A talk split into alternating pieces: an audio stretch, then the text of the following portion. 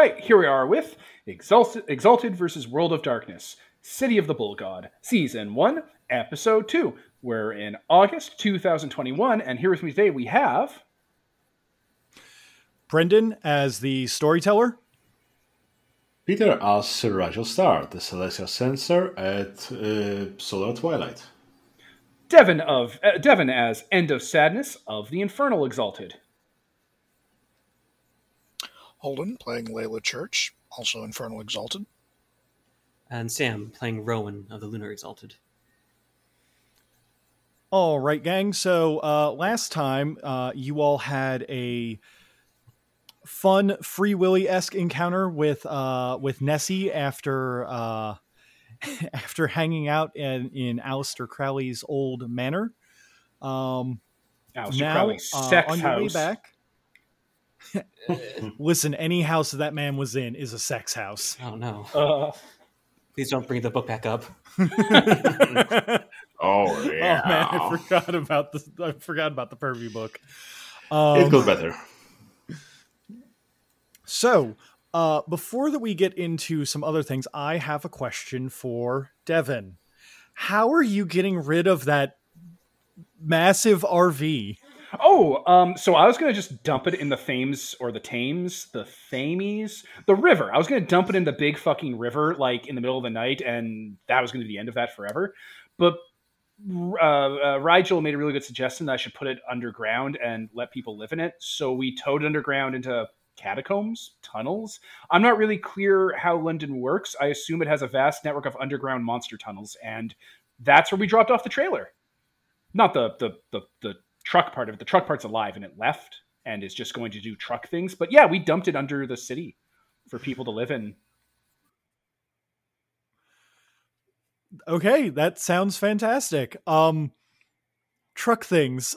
Wow, that raises all kinds of questions about if the, the truck gets joy out of doing truck things. I don't know if it gets joy, but it does what it's Oh. told, and that's all that really matters. I mean, there's long haul truck simulators, so people at least get joy from it. So why not the truck itself? It's funny we should mention the truck because it is coming up later. Oh boy. oh Shoot, boy. All right then. So after uh, getting everyone back to London proper, uh, everybody has gone about their day, uh, or has go- gone back to their uh, respective haunts, and starts doing their uh, regular non-part of your exalted group things. So I'd like to see what that those kinds of days look like. Um, uh, Rowan, would you like to tell us what that you what that you do uh, in your downtime?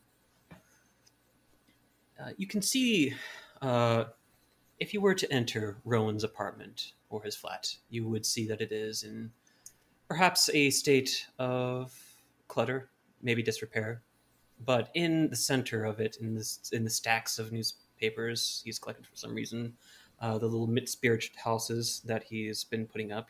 He's one of those people that goes and puts those little art projects next to the bases of buildings. Uh, you might see a little speck, uh, a bridge to the other world, where he has spent an increasing number of times. Were you to be able to step through that like he does, uh, you would see the uh, his flat fade away into what could only be described as an architect's dream. Um, there are beautiful potted plants on the walls cascading down as it opens up into the sky, arches um, overhead as glass windows fade away into the backgrounds. The twilight sky shimmering with not stars or whatever, but perhaps the dreams of mortals. As you would see Rowan sitting in a what could be construed as a city garden of this spirit realm with his mentor, the owl. Currently, he is talking quite excitedly about his encounters with good old Nessie, which I assume the owl spirit knows all too much about. But eventually, their conversations will turn to more pressing issues, I imagine. Oh, most certainly. Uh, the owl spirit itself uh, keeps uh, a. The owl spirit itself keeps a uh, uh, keep keeps your attention. Uh, I'm sorry, it has your.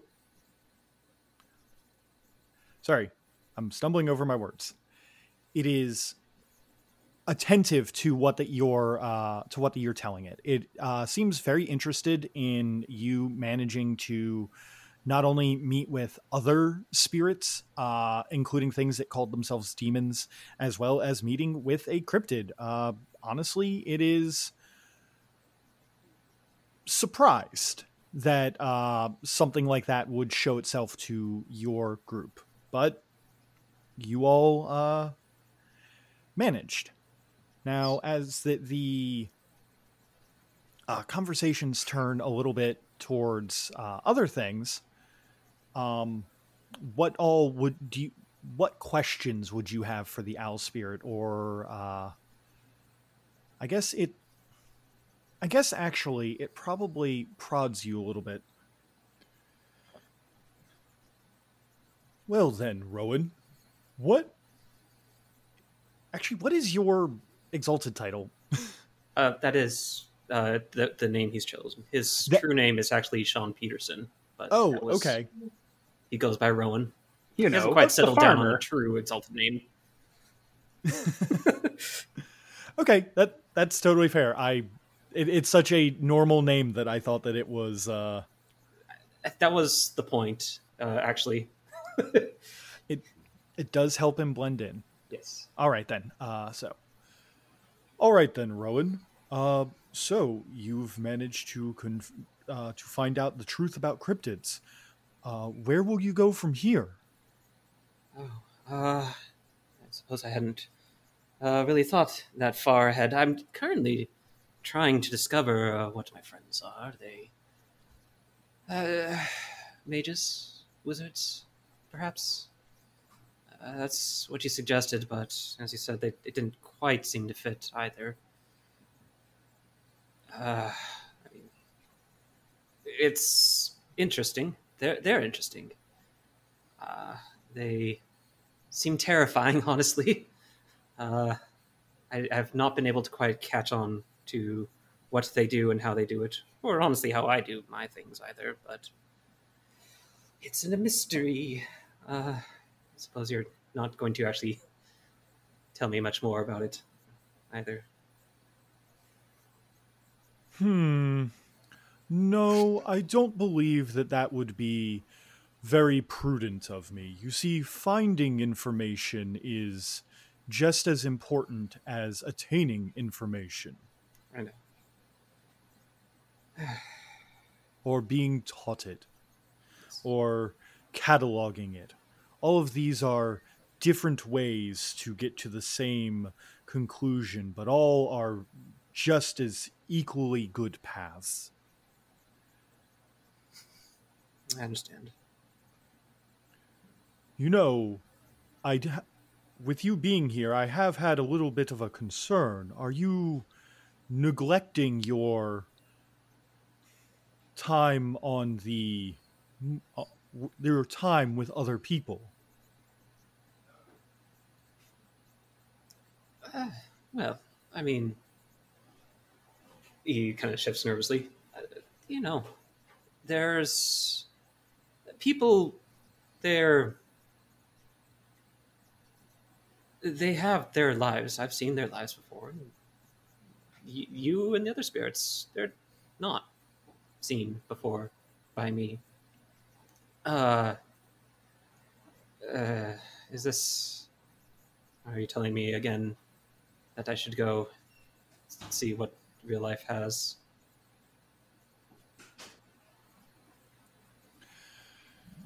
I believe that you shouldn't sequester yourself in your studies for too long, or else the information that you acquire will begin to stagnate and die.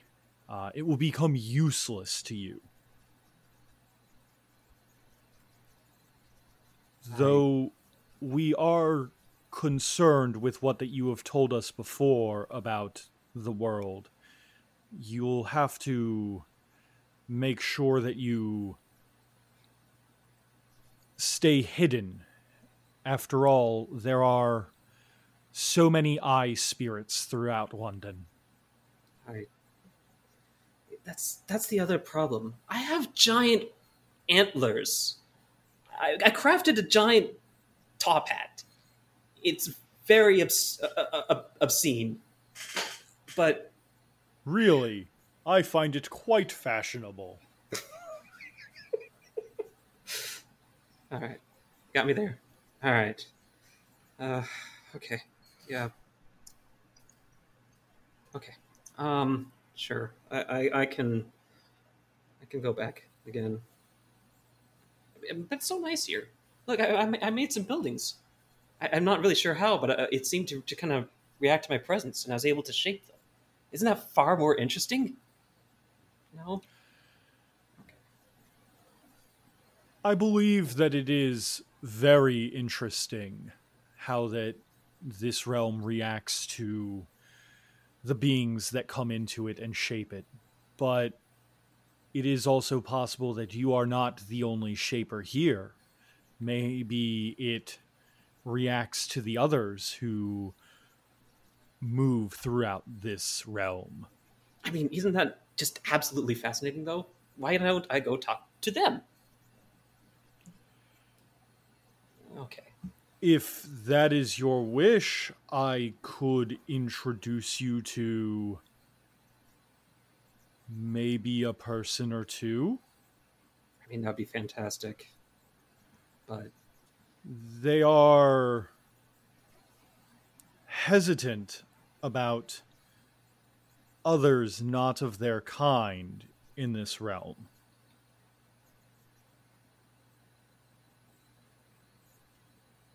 You often ask for a return of knowledge at this point. Uh, what would you have me bring back to uh, do such a thing? Hmm. What would I have you bring back? I would like to, uh, in exchange for me to introduce you to one of the people who also calls this realm their home, who also treads between realms as you do. I would ask a small favor uh, in the material world. If you could, at your next convenience, find me. Hmm.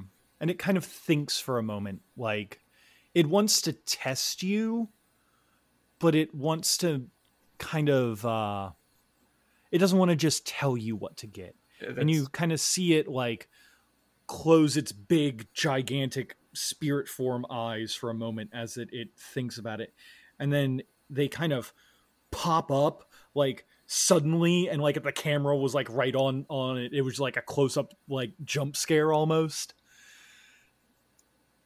i believe that i have an idea rowan when that you next go into your world find a gift that you think I would enjoy. Uh, oh. Oh. Oh, oh. Oh. Use your knowledge in a way that benefits others.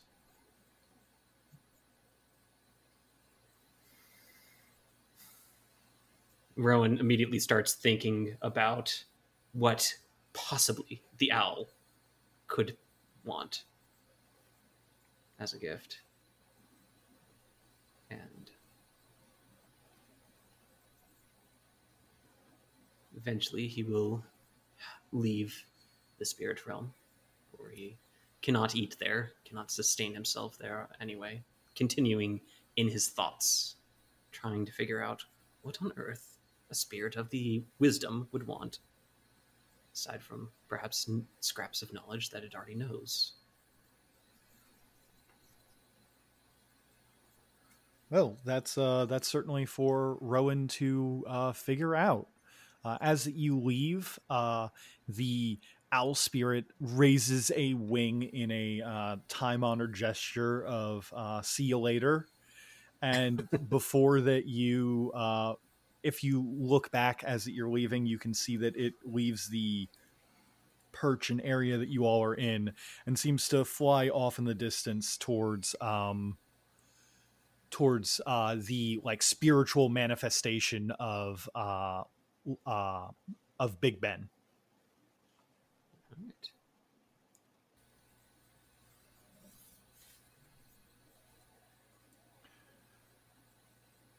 So Rowan comes back to the regular world, to his newspaper uh, stacked place of residence. And let's be honest, that probably took a lot longer than you thought that it did.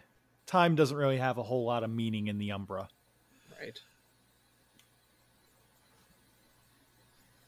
So, what do you think? Does Rowan order out, or does he already have a snack prepared? He does go to the fridge, but realizes it's empty. He considers ordering out, but remembers his credit card.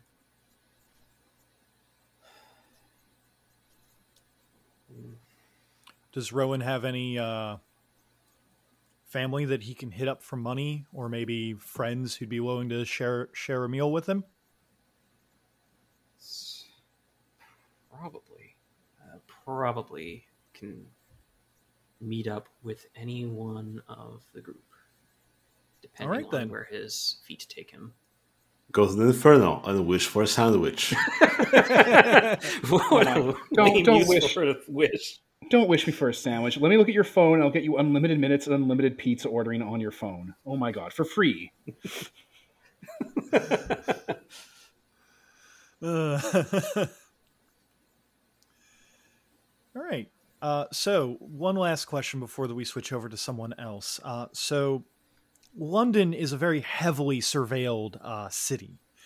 It's pretty hard to go about uh, the area without being noticed on some kind of uh, closed circuit uh, television or system. There's so many security cameras around. right. And Rowan has enemies in high places, or an enemy at least. Yes. How does Rowan avoid being noticed when it, he leaves his apartment? The problem is that Rowan doesn't know he has an enemy, so he doesn't. Oh, interesting. He dons his typical way of avoiding people's attention, which is to dress as gaudy as possible with a giant hat. People tend to avoid people that look weird. Ever been to New York? Julia tested that. And just typically, the whole not my problem is good enough for him. It's gotten him through life for a long time. You know, that makes a certain amount of sense in a big city like this. People don't like to look each other in the eye on the street, let alone uh, comment on your on your appearance, uh, especially when you're being weird. They just kind of assume that you're gonna go and continue to be weird. Yes. Um, since that you're going around doing that, I would let just to see if that you can manage to blend in with the crowd. I feel like this is going to be a weird one. Okay. I feel like that would be a charisma and stealth roll. Interesting. That's both things that I'm actually somewhat good at. Uh, the difficulty is going to be a six. Okay.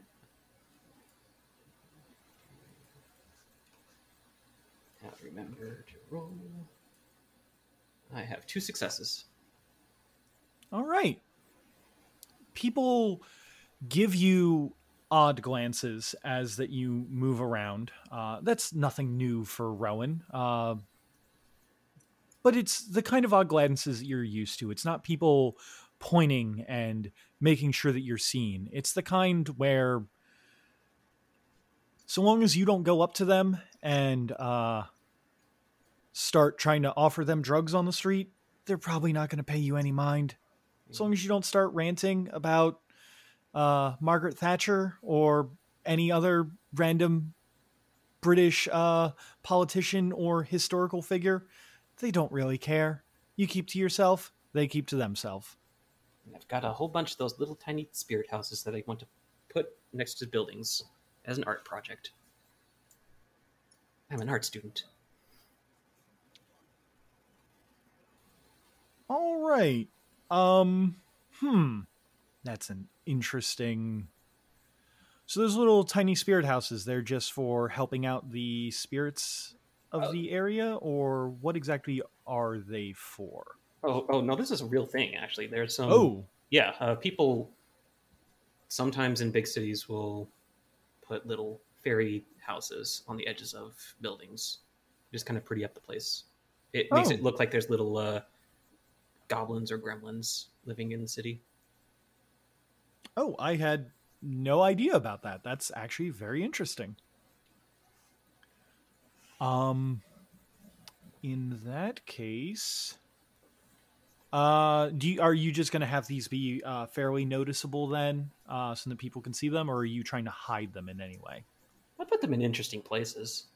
Like, here's one uh, that's in the view when you come out of the, the the tube, so you can, and then here's one just kind of hidden up in between an alleyway. And I'm kind of just scattering them around as my heart sees fit as I wander to one of our friends.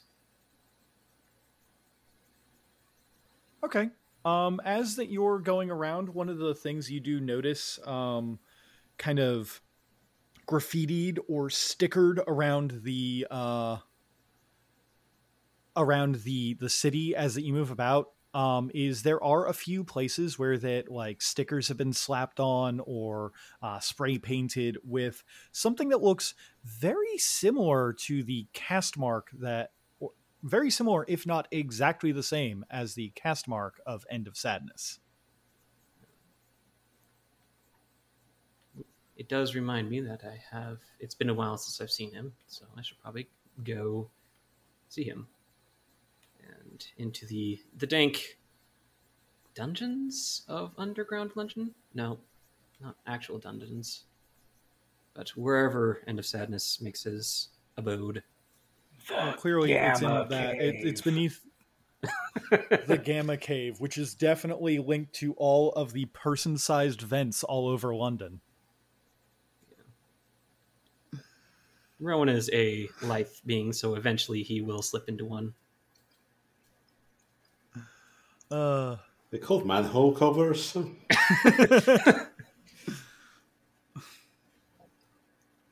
all right then. So,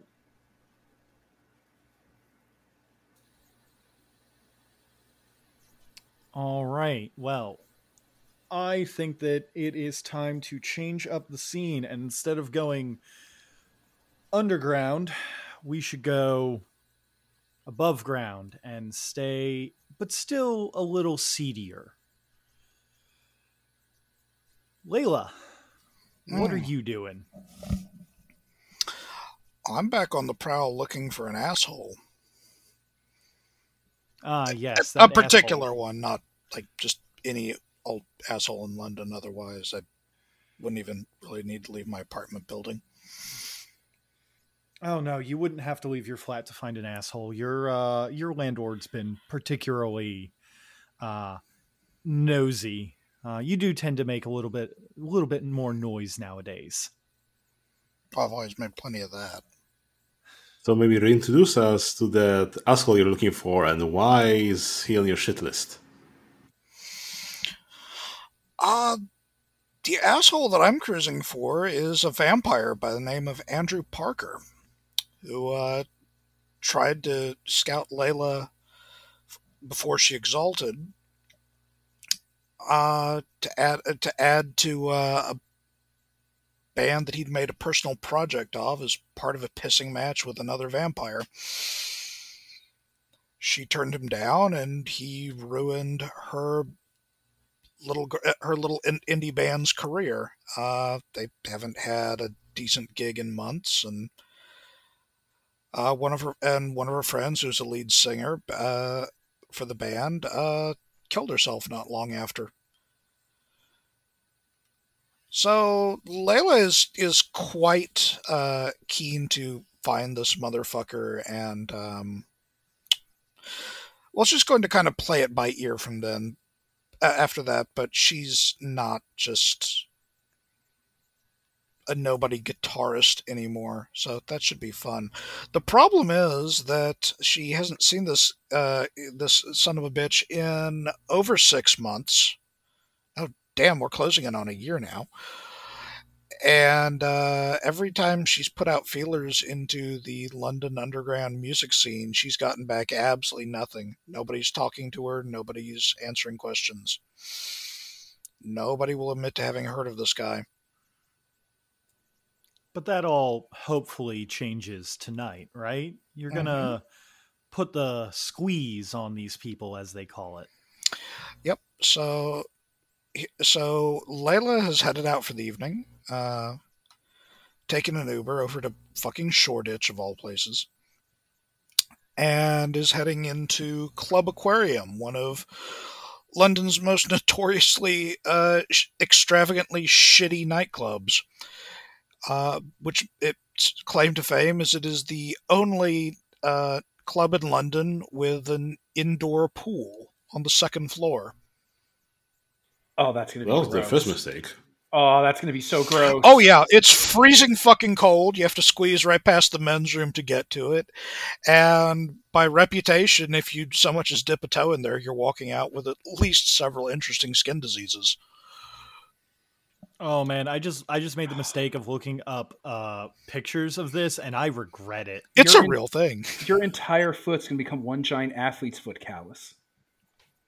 Oh, oh no, no, I, I, and I can't imagine how bad that this is in the world of darkness, where everything else is also dangerous to you. oh God, it's got to world. be like it's got to be like two hundred gallons of chlamydia in that fucking thing. Place uh, of desolation, defined by survival checks starting at difficulty 8 to survive there. uh, the first thing that I pulled up is Old Streets Club Aquarium has had its license suspended. Fantastic. Alas, this is the world of darkness, a a darker mirror of our reality, so they're still open for business here. Oh, not only are they open for business, they are totally popping. That that pool is so they're so happy to have that pool. Everybody there loves the pool. No musk required.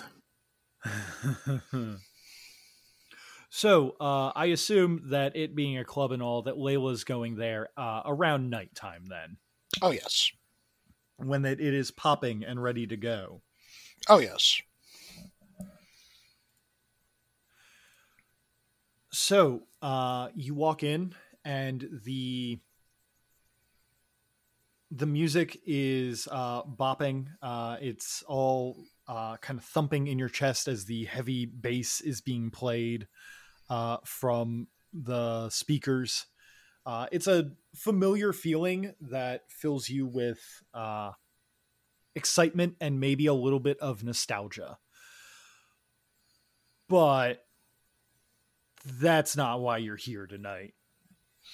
No, in the one way, in the one sense, it's almost like coming home. You know, just this all, just this awful fucking dive with overpriced drinks and uh, the STD pool on the upper floor, and still crammed to the rafters after the city's lost half its half its clubs over the last eight years. You know, the scene just strangled down to nothing until everybody's uh, filling into a place like this just to get away from it all. It's like the politics, you know. No, no credible opposition to the Tories, so they're free to just continue being as bastardly as they like, and we all just get to live in the shit. But for Layla, this is home. This is home. or it used to be.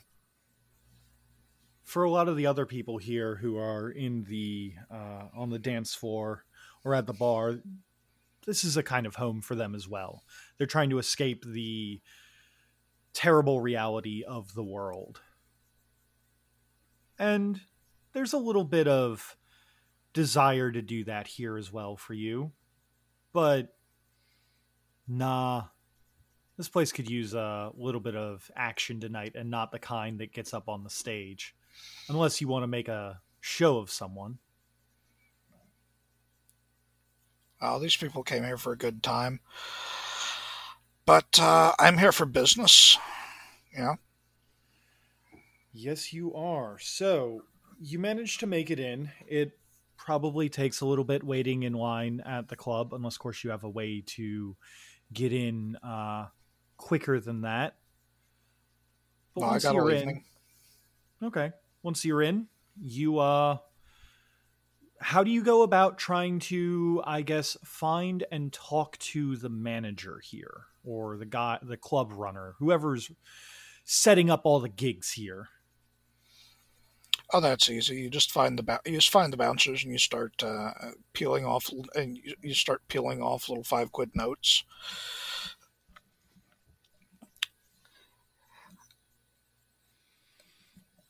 One of them uh, sees you and you start peeling off some notes and he looks he waits a little bit and then uh, once he's got about uh, once you've got once he's got like one or two, he's happy to uh, show you the way to the boss. Uh, you're not sure if he's new here, but it's not a uh, it's not unheard of to pay your way into seeing someone in this kind of scene. Oh, why not? They're not losing anything for him to turn me for him to turn down whatever I've got in mind. Just how exactly. it's just been going and going and going. So, uh, they take you through uh, to they take you through towards the back where there's a little bit more uh, soundproofing, so that the rest of the uh, bass doesn't just press through when it's someone and distract someone while they're trying to count the uh, the the the multitudes of uh, of pounds uh, that's in the back while they're trying to uh, actually do math. Uh, the bouncer uh, uh, gives a sharp knock on the door. Uh, boss, uh, got got uh Layla here to see you. You can hear from the uh, from behind. Uh, the guy just goes, uh, "Yeah, sure. Uh, let her in." Thanks, Mike. Up, he waves you off and goes back to watching the crowd and maybe making sure that some uh, some drunken kids uh, on holiday from uni aren't uh, causing too much trouble. Mm-hmm. I'll just head on in. Head on in, close the door behind you. The office is the kind of office that you expect to see everywhere else. Uh, there's books, that you imagine might be doctored in some way. Um, there's little posters of some people that they enjoyed having at the club. Uh, and there is a uh, there's a short, pudgy man with a accountant's hat on. Uh, he seems to be uh, he seems to be balding, but he is wearing it well. He's got like the the pulled back like widow's peak and he's got uh, a multitude of hair that's pulled back into a tight ponytail uh, from you assume his younger days since he's not growing any hair anymore. Uh, he's in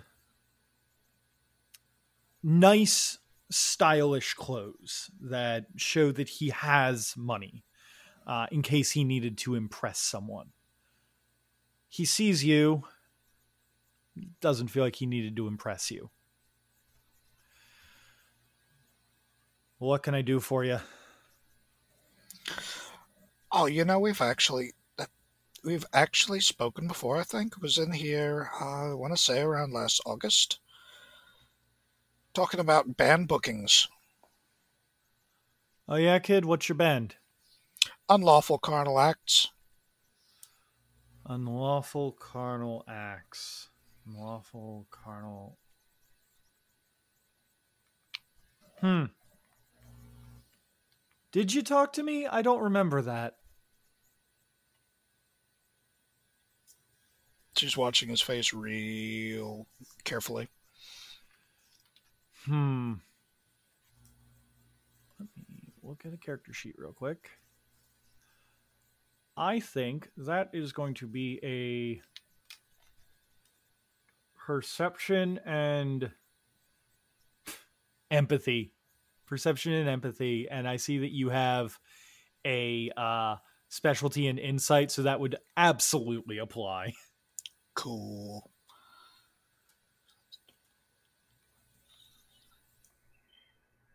Uh, I'm gonna say this guy has a pretty damn good poker face. Um, so I'm gonna say it's probably gonna be a difficulty seven. Okay. Not gonna not gonna burn any essence for this. Uh, that would be three successes. Three successes. All right. Mm-hmm. Would be two, but uh, key ability, so ones don't subtract. Mm-hmm. That's in, that's good. So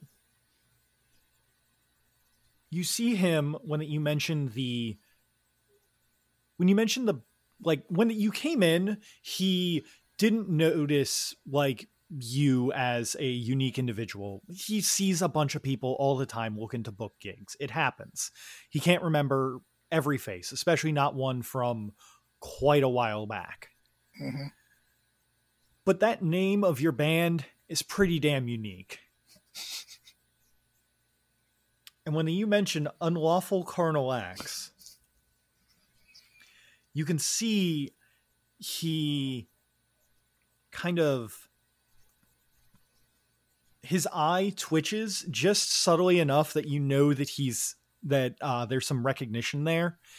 And you can see on the arm of his chair his hand tightens just very slightly. It's enough that you can for the briefest moment see the whites of his knuckles as if that he knows of the band pretty pretty well like he's heard of them.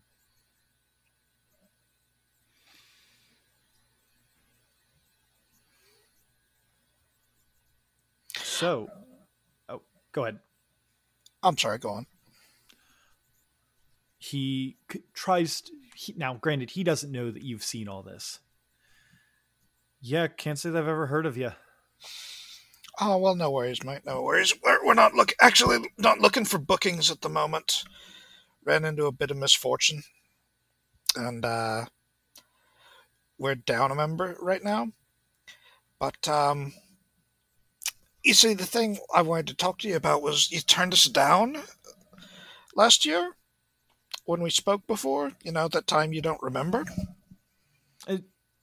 you see he kind of looks around he, he i think that i would remember an act with such a unique name Yeah, and I think you'd remember why it was that uh, you didn't want us uh, on your stage.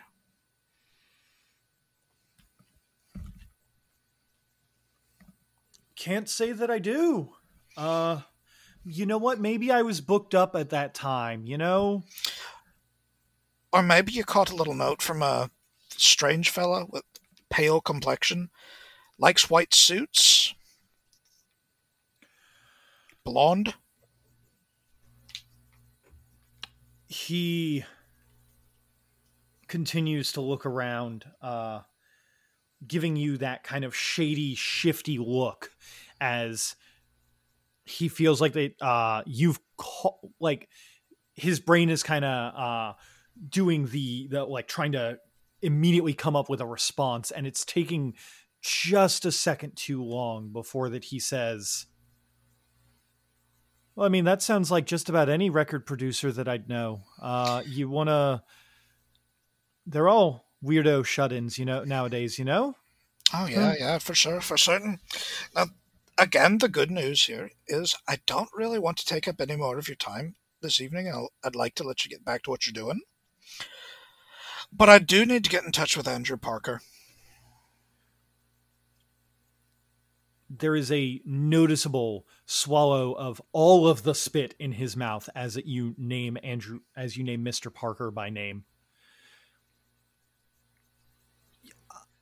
Parker? That's a Ooh, that's quite that's quite a quite a name there. I can't say that I know exactly who you're talking about though. It's like I know most of the producers in the area, uh, most of the people who uh, who like you're you're talking about I never heard of an Andrew Parker.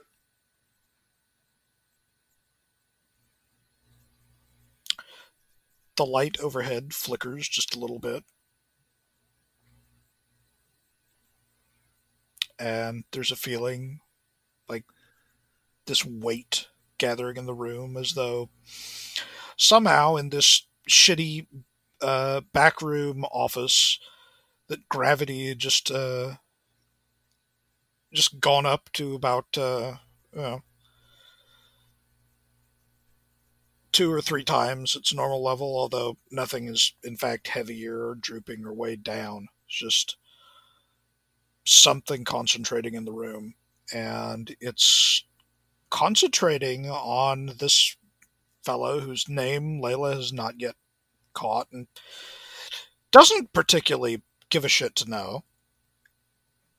Uh, it is the feeling of her concentrating her will on his.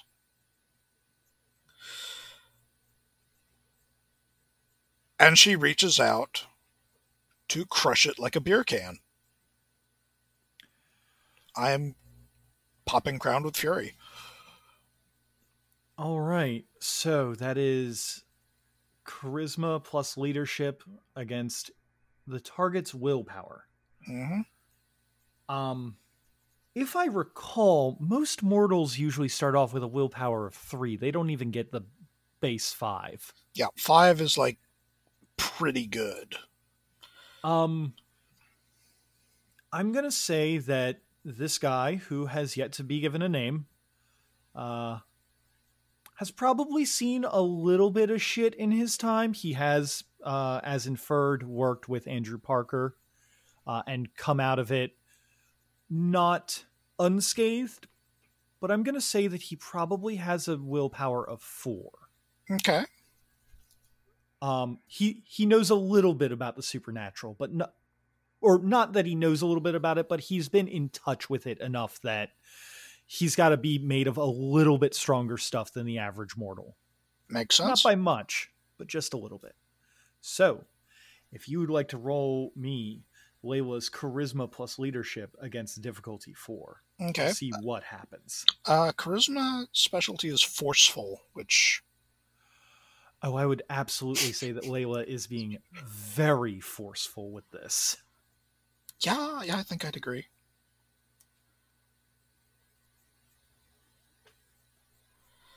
And that's a lot of ones, but uh, low difficulty, so I ended up with two successes. So what does the power do?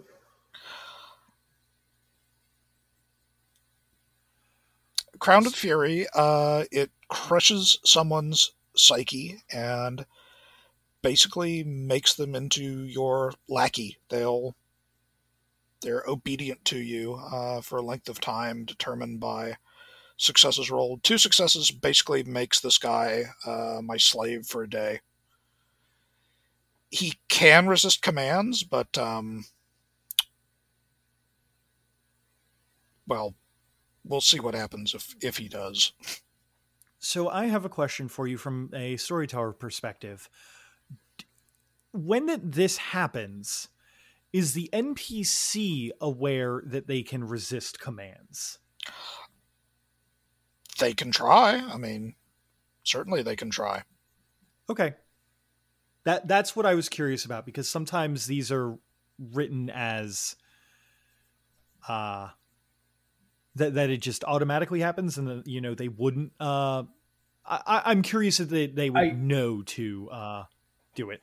From my reading of it, I think this is supposed to represent in a movie where the dude gets mind control and he like cracks his teeth and bites his tongue, forcing himself to not be mind controlled. I think it's that effect, right?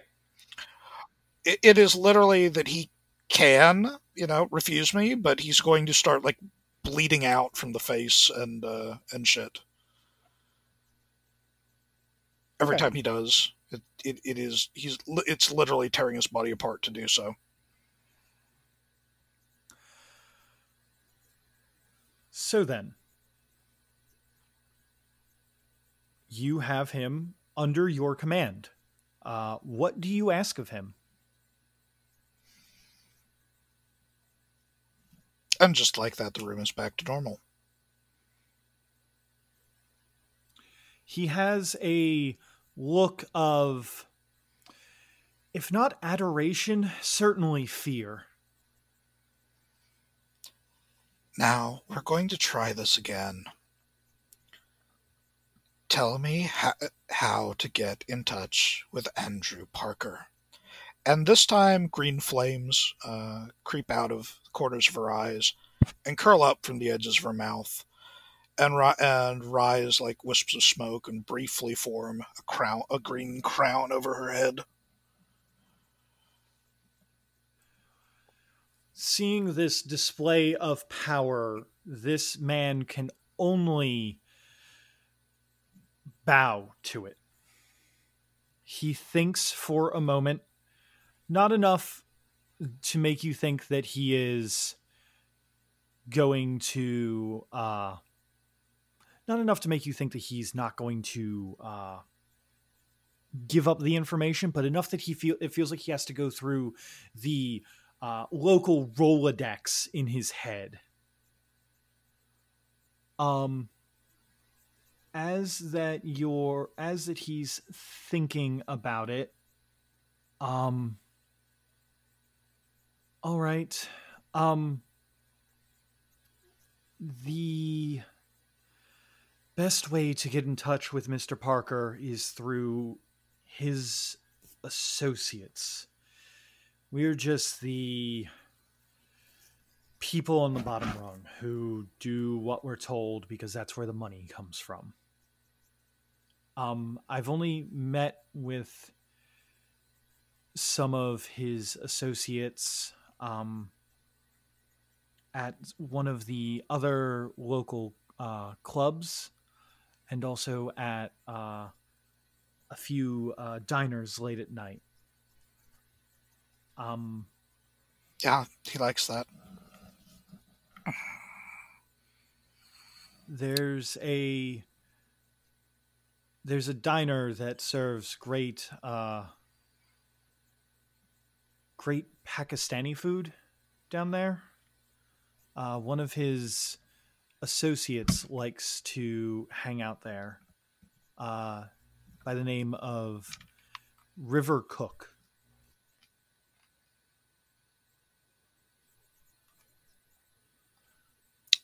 Layla grabs a little bit of scrap paper off of his desk, clicks a ballpoint pen, takes it down.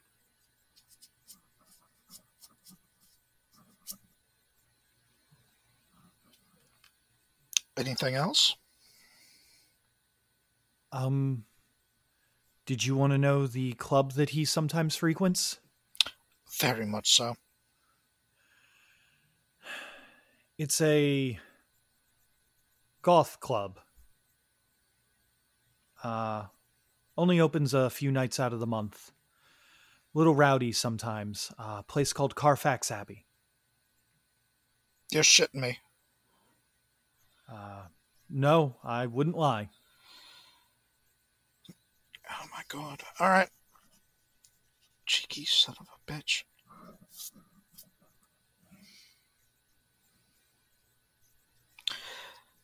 Well, as I said, I won't take up any more of your time tonight. And, uh, oh, before I leave, for fuck's sake, make sure that pool's properly chlorinated.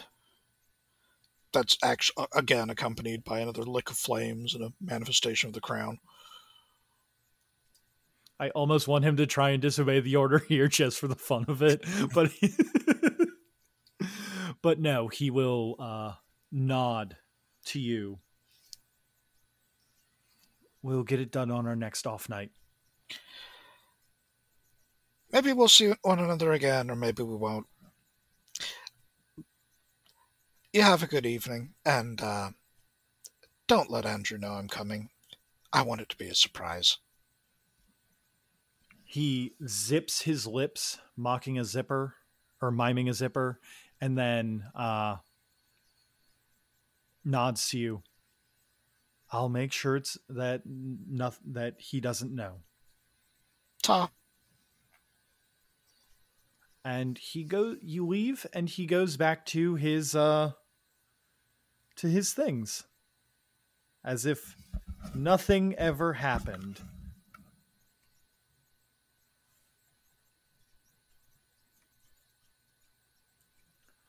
So then, uh that seems like a good lead for you to have on the case of Mr. Parker. I think that for now, it's probably a good idea to swing the spotlight from Layla, uh, going about the rest of her night with whatever that she decides to do, over to someone else. So then, Okay. uh, who would like to go next? I think because we're setting Pete up to be last, that means it's me. All right, then. That works for me. So, uh, End of Sadness. Your underground lair. It is a lair. I do call it a again, lair. What was it called? The Gamma Oh, okay. Cave. The Gamma Cave. How is that decorated? I assume that your symbol is everywhere, but uh, So are there any knickknacks or? Oh, go ahead. The Gamma Cave is one of those old timey ancient London tombs you hear about uh, every once in a while. Uh, it's, you know, deep under the city from when the city was built. It has like an actual sarcophagus in the middle of a room that had a mummy in it, like drink the mummy juice mummy. Uh, and it's like, you know, it had like arches and stonework everywhere and looked like, you know, it was a built place that was a resting place for some asshole. Um, in the intervening months since End of Sadness arrived on Britain's shores, they've re they've renovated this place. Uh, mostly had it like opened up a bit, you know, give a bit more space in there. There's TVs, couches, a bunk bed in the corner. The bunk bed is a little taller than you'd expect for reasons we'll get into. Um, there's a kitchen cooking area like it, it looks kind of like you know how some folk will buy like a studio painting warehouse and turn into like their apartment and just live there in movies it's like that but like an old catacomb. Like this has clearly been renovated. And there's even like power conduits coming down from holes in the ceiling because we'll get into that. But that's the gamma cave. It's a place of desolation. It's a dragon's nest. It is ineffably tainted by some sort of dark evil. Just pouring out of it like a wound. Uh, and yeah, it gives off that ambient kind of sickly, whatever, you know, tainted places of desolation give off in this world. It gives off that energy. It gives off an entropic resonance if the, we were playing mage, or it would give off a taint of the worm if the, we were uh, partial to being werewolves. Oh, absolutely. Yeah, yeah, yeah, yeah. All of that. um, yeah, so the Gamma Cave is uh, in the morning. It's usually dark because all the lights are off because people are sleeping. But when it's up and running, it's kind of just like a an apartment that End of Sadness lives in and doesn't have people come into because it's supposed to be a bolt hole. And no one's really told him not to use as a bolt hole, so he's just going to run with that until the other party members are like, "Hey, maybe you should move people in there," and they never will. It's not going to happen. No one's looking to move in down here.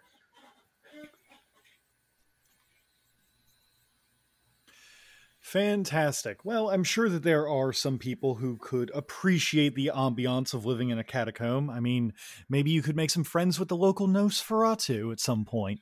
Yeah, I mean, I'm sure whatever's wrong with them is fixable, right? I can fix that, right?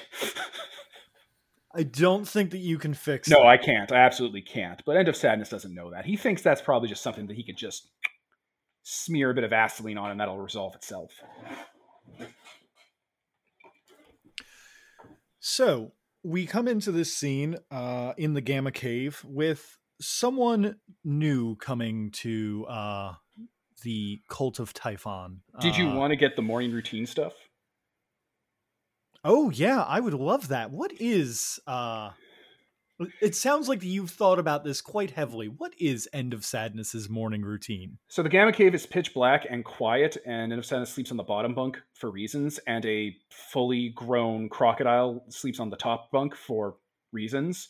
Uh, and his days usually start at 5 or 6 a.m. when all the lights turn on at once at the exact same time he wakes up, because the lights are cued to go on by the computers to turn on when he wakes up and it detects him waking. Because he wakes up every morning screaming. Uh, he has nightmares, and I'm not going to play that flaw down. That's for assholes. You don't take nightmares and not play it that you have nightmares. So catapults straight up out of bed, which is why the bunk bed is higher than it should be, screaming at the top of his lungs, holding his chest like he's having a heart attack. All the lights flick on, and everybody wants to rule the world starts playing on automatic as he calms himself down. The alligator rolls off the bed and shapeshifts into a man, and uh, you know, pats him on the back, lets him catch his breath. End of Sadness gets up and starts exercising by running laps, and the crocodile cooks breakfast. That's the first hour of his day. All right. So I have two questions for you before that we continue. Only two. So far, Okay. maybe 3 now that I'm thinking about it. So Okay. what does End of Sadness dream about that is so horrifying? Everyone someone else ever knew dying. The same Oh, dream. that is actually horrifying. And it's not his life. It's the life of someone else. Someone who lived in a giant metal cave with a ceiling and no sky, with people with gems in their head. And it's just a recurring, pitch perfect nightmare of the last day of that city when everyone dropped dead. It's an apocalyptic dream every night. horrifying. Um Your crocodile can turn into a man that cooks for you. Yeah, so that's uh, Whispers of the Labyrinth. Um, I met him when End of Sadness like arrived on the shores of Britain after he came here from somewhere else. Uh, in the sewers, befriended him. They became best buds, and because uh, Exalted can pick up familiars, he's now his like sacred bond animal, like Swiftwind from She-Ra. They have a sacred bond. They can talk to each other, and he's good enough at it that he can turn into a person now. Oh lord, now you're making me want to do try and do the Swiftwind voice. Great. I mean, Whisper of the Labyrinth is a pretty good guy, and he's smarter than I am because the familiar rules just encourage that that is a thing you can do. You can make your familiars a little weird once they get their human sh- or their spirit shape.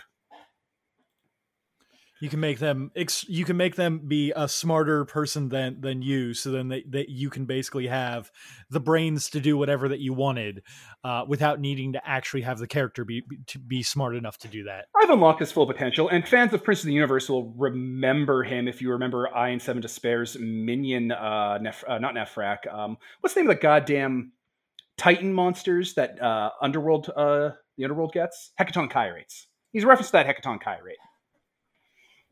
Oh okay i was wondering because that name did sound vaguely familiar to me I don't know if that's the same name. I don't remember what his name is. I'm not Peter. I don't remember things from the game I ran. I feel I feel like they yeah yeah i mean who can remember things from like five years ago I, I'm gonna look at my notes. it's a blank. But uh, yeah, okay. So that answers the question about the crocodile. Yep, uh, that actually answers two of the questions about the crocodile because I was going to also ask what his name was. Oh, very good. I was expecting something a little more uh, funny. If I'm, if I'm, I but mean, no, that is absolutely on point.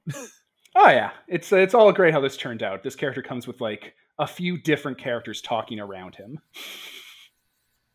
Is this Captain Chompers? No. Uh, no, that's not what I named This- him, and don't call him that. He hates it. That, that's Whispers of the Void.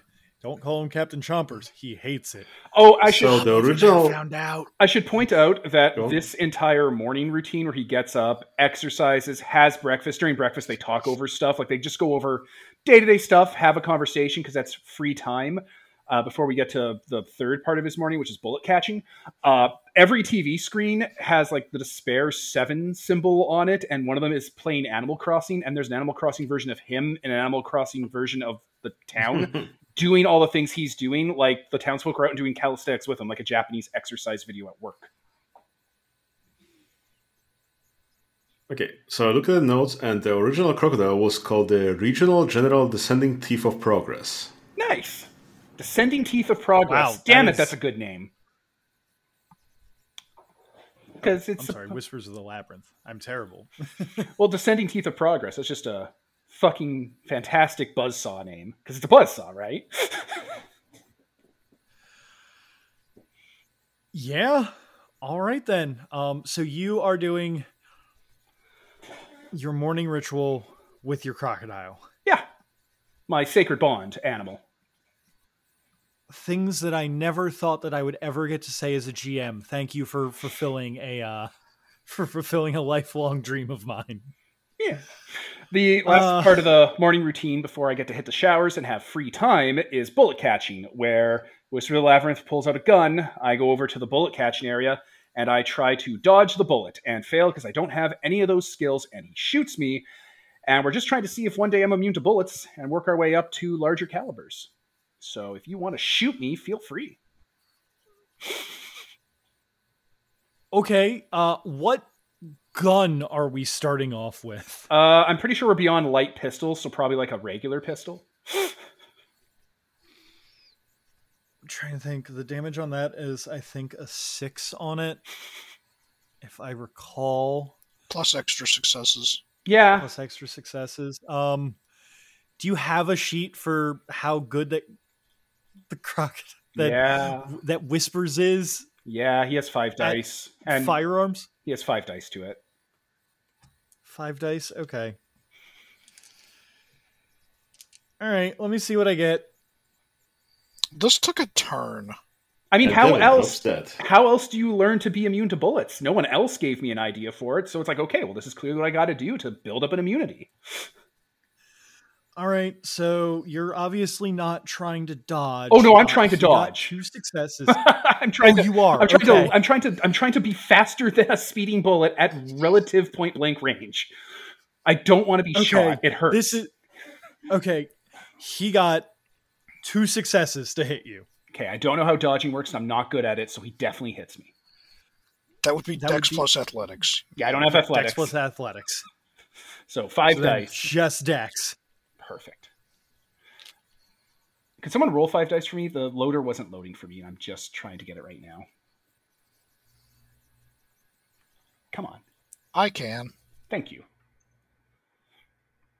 No specialties or anything. None of that's in play. hmm Uh, that would be one success. Oh no. I don't know what that means. Uh, that means that I'm about to roll seven dice worth of damage. Do it. Well, it did knock it. one success off of his attack, so Do it. I'd like to see you try to kill me. yeah. Let's find out how killable I really am. How does I feel like this is so that work? scene. I think this is that scene from Shazam where that they're trying to test out all the powers, except it's going to get dark real fast. I, I kept Oh, bringing this up, and What did you roll?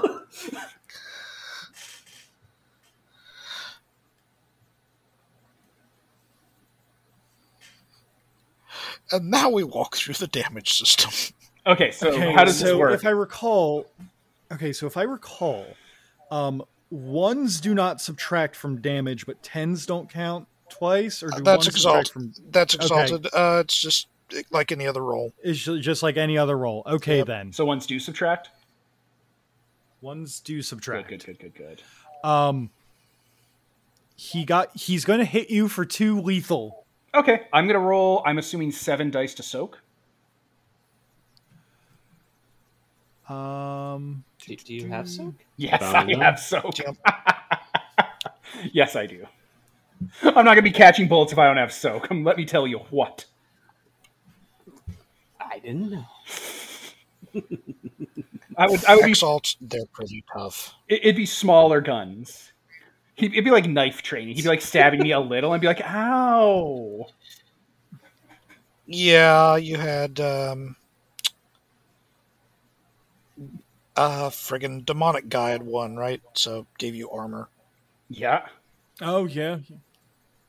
So then Round you would glory. be rolling, uh, rolling seven dice for soak. Okay. Yep, that's Yeah. just seven dice, difficulty six. Let me refresh the roller. Okay. Okay. I'm glad I don't have. I'm glad ones don't fail me. Wait, do they?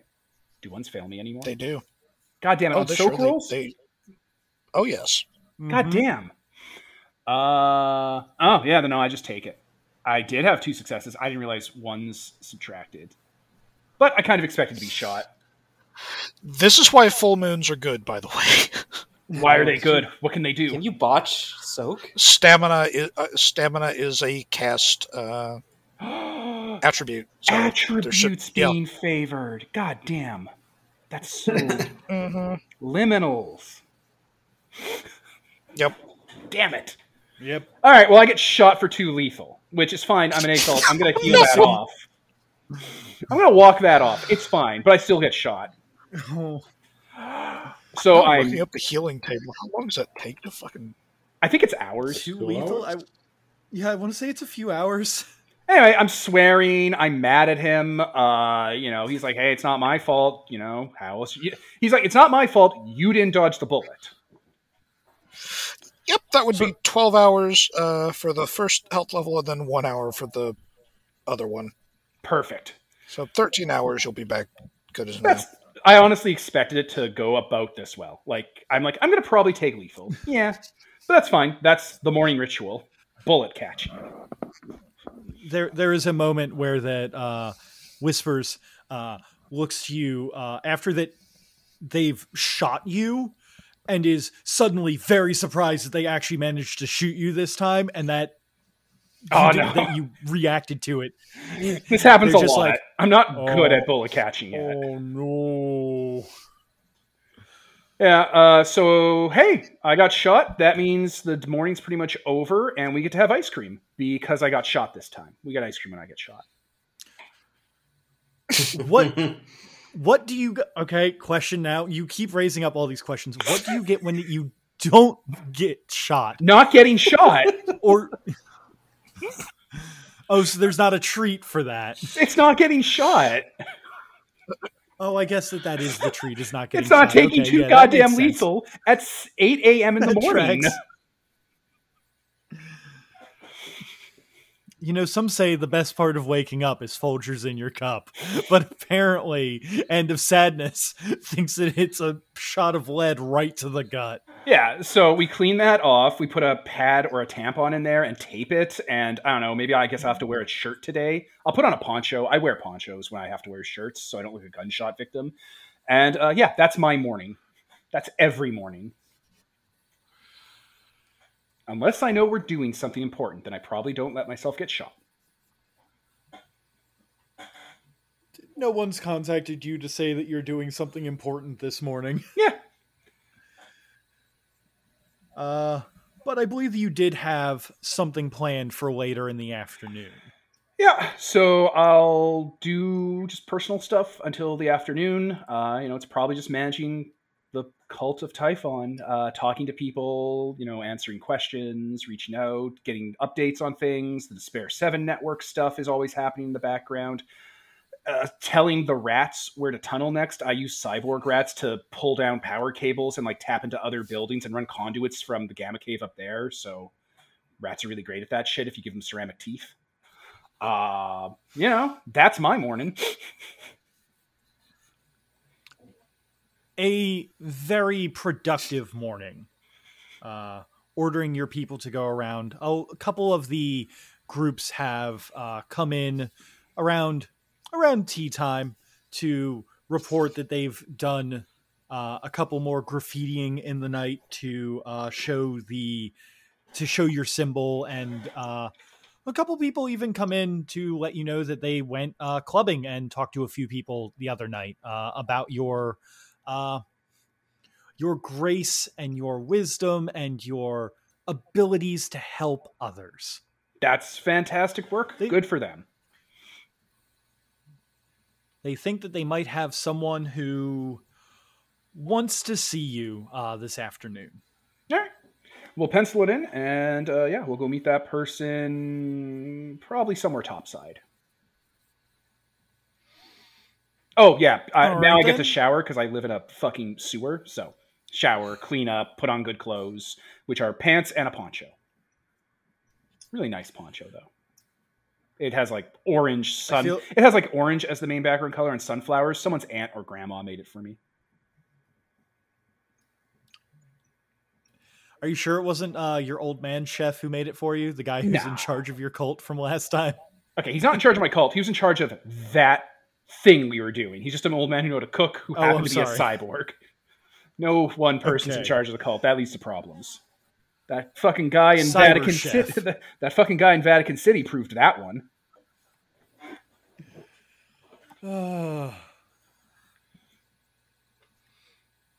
so, I feel like that you and Rowan have the same sense of how to be stealthy in London, which is stick out as much as possible, but don't make eye contact. Um, well, I'm, I look like how I look, and I'm dressed like how I dressed. And before I go out, I do put on Ziggy Stardust pixelated makeup to stop image facial recognition stuff from working. That's not even something I picked up recently. I've been doing that for a while.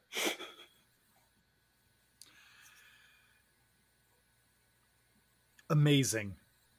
So, do you prefer to meet people at a cafe, or do you prefer uh, a quiet restaurant, or are you more of the kind of person who hangs out in clubs when that you're uh, gonna meet with people? Uh, a Starbucks, but one that's locally owned and not a Starbucks. Uh, across from a church. Oh, so you're really making yourself uh, stand out as being a goody two shoes. Yes, that's what this is. Yes. It sometimes having a little bit of uh, an air of uh, what is it? Not authority, but legitimacy really helps to put people at at ease. You know, you're in a public place. Church is right over there. They're not going to expect the the devil to make a deal with them right there. Yeah.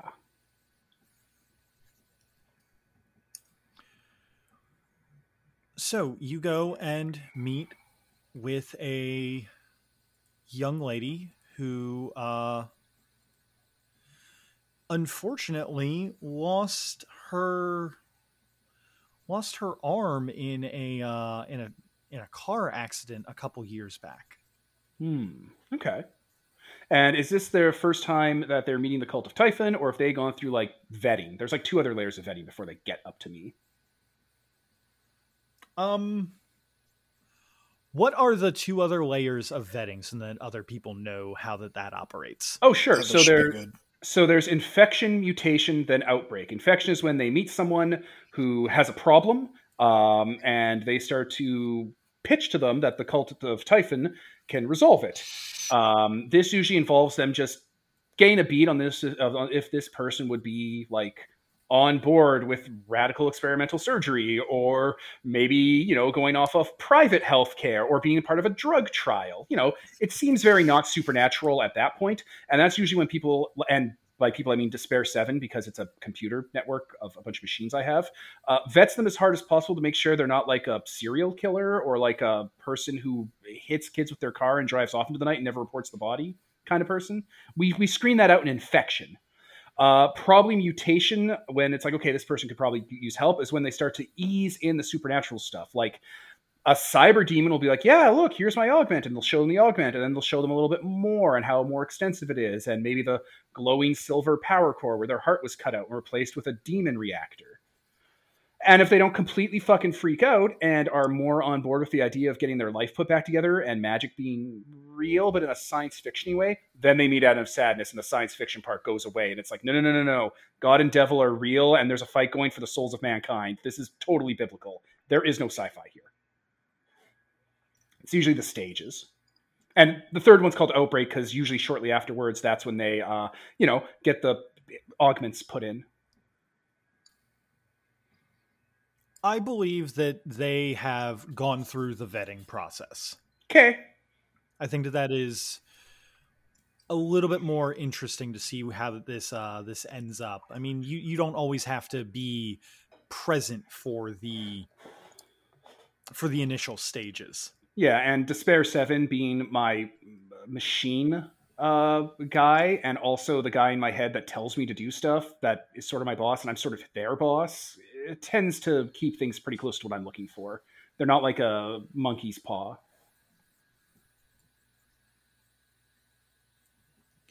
Yeah, Lord help us if you also had a monkey's paw to deal with. I mean, you've already got the crocodile. Right. I mean, you know, sometimes you just work with the parts you have. The first version You of have a when shift into it.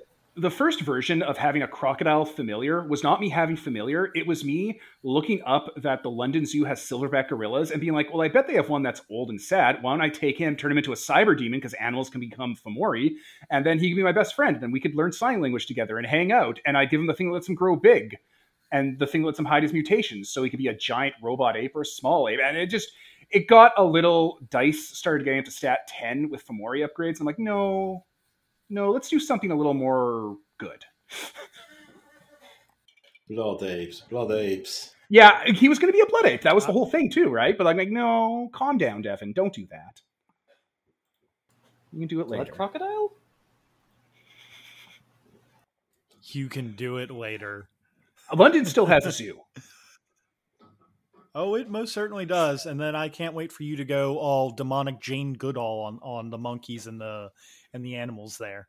Yeah, or like the octopuses, because octopuses are people like. I could teach them sign language or how to talk on the speak and spell. These are things, and of So, sadness is always considering in the background. So you go and get uh go to this cafe to meet with someone who that you have uh already kind of uh Yeah, I, I've done a professional someone amount that of you've already kind of kind of vetted. Yeah, yeah. So you meet with uh, Miss Honey Grant, who has uh, who had lost her uh, left arm in a car accident a few years back.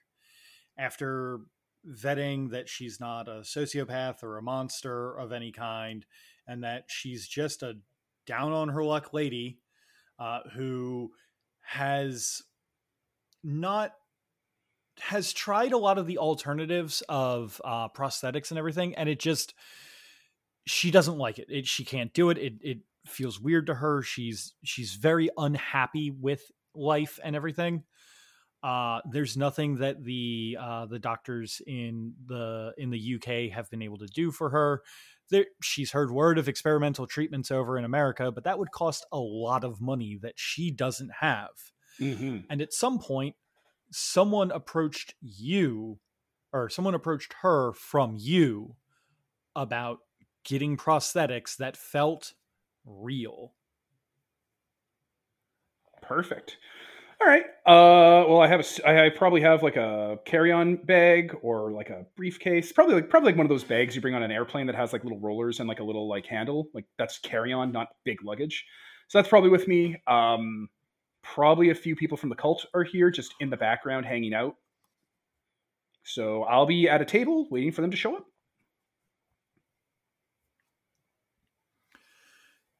So Miss Grant uh, does show up on time as that she was asked to. Uh, she is a probably about middle aged, and uh, I assume that uh, since you have a table, uh, she sits across from you. Yeah. Oh, hello, darling. Uh, it's nice to uh, to meet you, dear. Yeah, it's nice to meet you in person. Um, your name is Honey Grant, right? Uh, yes, yes. Perfect. And you are uh The end of sadness. well then, that's quite a mouthful. Do you prefer the or sadness? And she kind of like People just keep calling me sadness. Uh, some of my actual coworkers are doing that now. I prefer end of sadness. Um, but if you want to do sadness, you can do that. I feel like that's going to catch on, and I can't really stop it at this point. You know how nicknames are. Well, if what they say is true about you, I'll uh, I'll make sure to keep calling you End of Sadness then, because well, you doing if you can manage to do this, it certainly would end my sadness. Yeah, absolutely. oh, I get it. Uh, uh, okay, so we got to broach a few topics here real quick to make sure the cult's kept you, the cult has kept you up to speed on what's going on here. So you've probably been told at first that we have a way to restore functionality to whatever you lost in the accident that occurred to you. It was an accident, right? Um, it wasn't like a drunk driver hit her or something, because those aren't accidents. No, it it was in fact an accident. Okay. Uh, just- So they've probably told you that. Um, and then someone probably showed you a little bit what we do here, and you probably got a bit of a sci-fi, too good to be true vibe, right? Yes, it definitely has a too good to be true vibe to it. It almost seems like I don't know. Are you going to start selling me uh, like like little sugar pills that will regrow my arm? I open up the bag and pull out a uh, uh, shit. What was that goddamn game called? Uh, Deus Ex, uh, Deus Ex, Human Revolution era aristocratic looking cyber arm, and just put on the table, already made for her.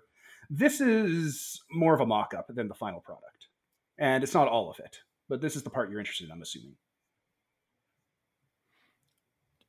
Her eyes go wide as she sees it. Um, it's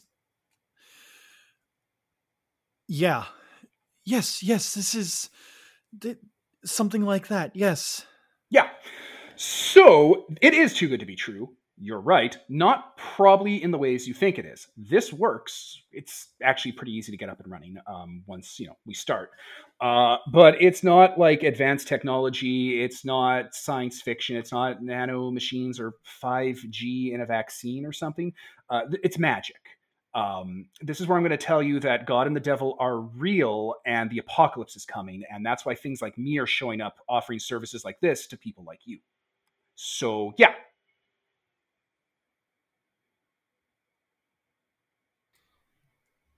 This is admittedly a lot for Miss Honey Grant to take in.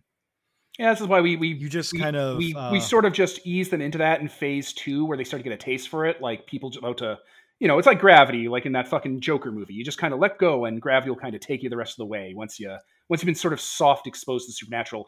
Things start to connect pretty rapidly when you get the hard evidence. Well, this seems like at least part of the hard evidence here. So you can kind of see on her face the uh the, the her brain kind of firing rapidly as ideas are formed about all of this. But at the end of the day, the conclusion that she comes to is that yes, I still want that arm. Excellent. Let's talk about the other stuff you're going to be getting that to make it work. So there's several things I usually have to pull. Your heart, it's just a thing. I can't really get around it. It gets replaced with a reactor of sorts that contains I'm going to call it prayer or faith. It's a power source and it'll run that arm pretty well. Um, the exchange of that power comes from loyalty. Now you're thinking, oh, okay, I need to do stuff for you and you'll help me. I, I mean this in a physically literal sense. You being loyal or working for me powers the equipment. If you don't do it and just cut off on your own and be mercenary or third party or you're done, that power is eventually going to run out and all the upgrades will work, but you're going to run into you're going to run into issues because part of the process of getting this stuff into you involves binding a demon into your into the prosthetics, into the the, the machinery, the metal. It's more like soil than it is metal. And once uh once Good lord. yeah. Well, yeah. I'm sorry. This is how it goes. So once we put this into you, it'll act as kind of fertile soil for a demon. It'll crawl inside. It'll make this stuff work. It'll bind to you. It'll power up everything. It'll probably go a little bit further than you're expecting as far as what you used to be able to do. This is less of a set you back to the way you were and more push you a little bit further than you ever possibly could have expected as far as capabilities go, if you catch the lingo.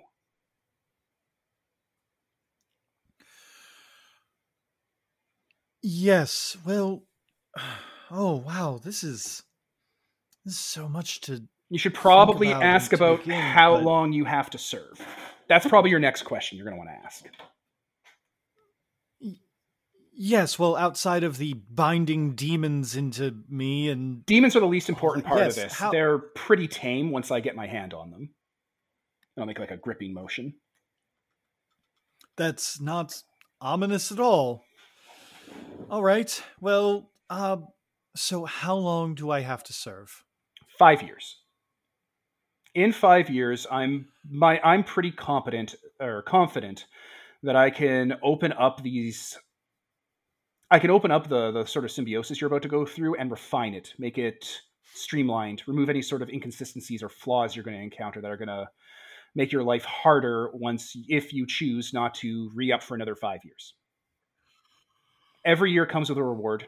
Uh, usually it's the devil refinement. Um, you're not going to be working every day for me. You're going to be doing your home life. Actually, interesting question. What did you do before your accident? And what are you hoping to do after you get, you know, this problem of yours resolved? Oh, well, I was a nurse. Okay, well, you can go back to doing that. Have you ever thought about traveling? Um, I, I've traveled a little bit on holiday across uh, across Europe. I've been to France and uh, Spain before. Have you ever wanted to see all of Europe, like as a job? Like that pays money? Why? And it's not a hard job either.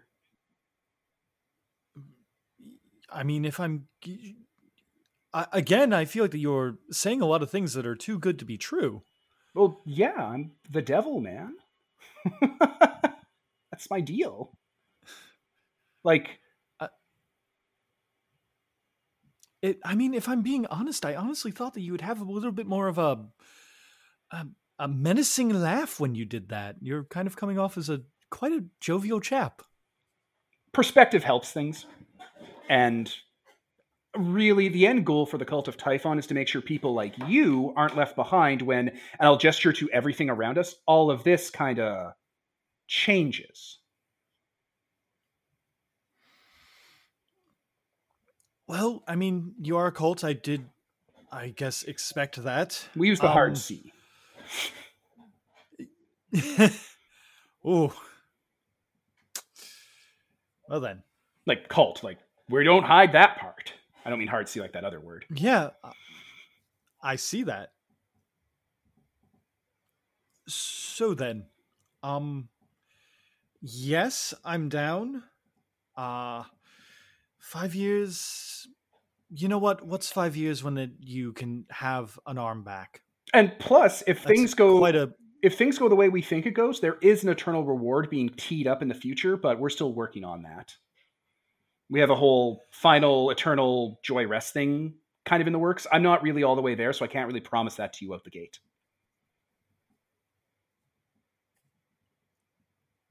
Well, I'm sure that you'll keep me informed on the company newsletter. oh, we don't we don't like to use that c word here. That's no no no no no no. We're Oh, we're more like oh, a okay. social organization of like people working together for a common goal with one figurehead. We're not a corporation or a company or like a business. We don't like that. Commune. Commune. That's a good What c about word. Co- uh, commune, I was going to suggest a club. Uh, It's like a social club. Yeah, sure. I mean, if that helps, yeah. But I like commune. It, it kind of speaks to what things are going to look like in the in the after. All right. Well, you know what? If it it if it gets me what if it gets me the the arm bu- the arm back, I I and I can do what I love again, then yes, I'd be willing to give you some years of my life. Perfect. Well, the next steps then are you get yourself 24 hours to think about it, and then you're going to get a call up to confirm your appointment, and then we bring you in for surgery. I'm the guy that does the surgery. Oh, well then, uh, you know what? I should have expected as much. I mean, just um, to let Um, you know, and I'll like gesture to one of the one of my guys to come on over, and they have that merit that Fomori have where they can hide their implants and stuff, like their Fomori bits, and I'll just have them graciously in the coffee shop kind of reveal some of the more extensive parts that have been kind of replaced all over them. House fire. Oh, he looks, or they look fantastic. That's gonna be you. a- that's gonna be you in about a day if you uh, if you decide to go through with it. All right then. Uh, in about a day, I'll give you a call up. Uh, I I appreciate you letting me sleep on it.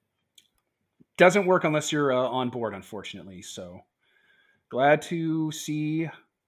Huh. Glad to see you took it so well. I didn't even have to do the church thing. Usually, some people are like, "You're not the devil. Magic's not real. There's no such thing as God." And then I have to go into the church. The holy water catches fire. The priests get mad at me, and I we scream at each other. It's a whole thing. They can tell. They know. Don't go on hallowed Well, I mean, after seeing, it's best to avoid it. oh, I see. Uh, understandable. Um, good to know. Um, yeah, I honestly, I just really, really want the arm back. I think that I was willing to just accept whatever that you were going to sell me. Yeah, and that's the problem. That's why we have these three meetings and the time to wait because, uh, yeah, a lot of people would, and you're not supposed to take advantage of that. Ah, yes. Well, you know what? You are right. This is a lot to drop on one person.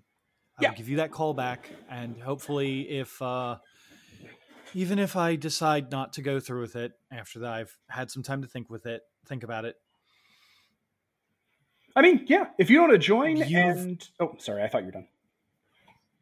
You've shown me a lot of uh, things today, so I suppose I can, if I can repay you anyway, if I decide not to go through with it, just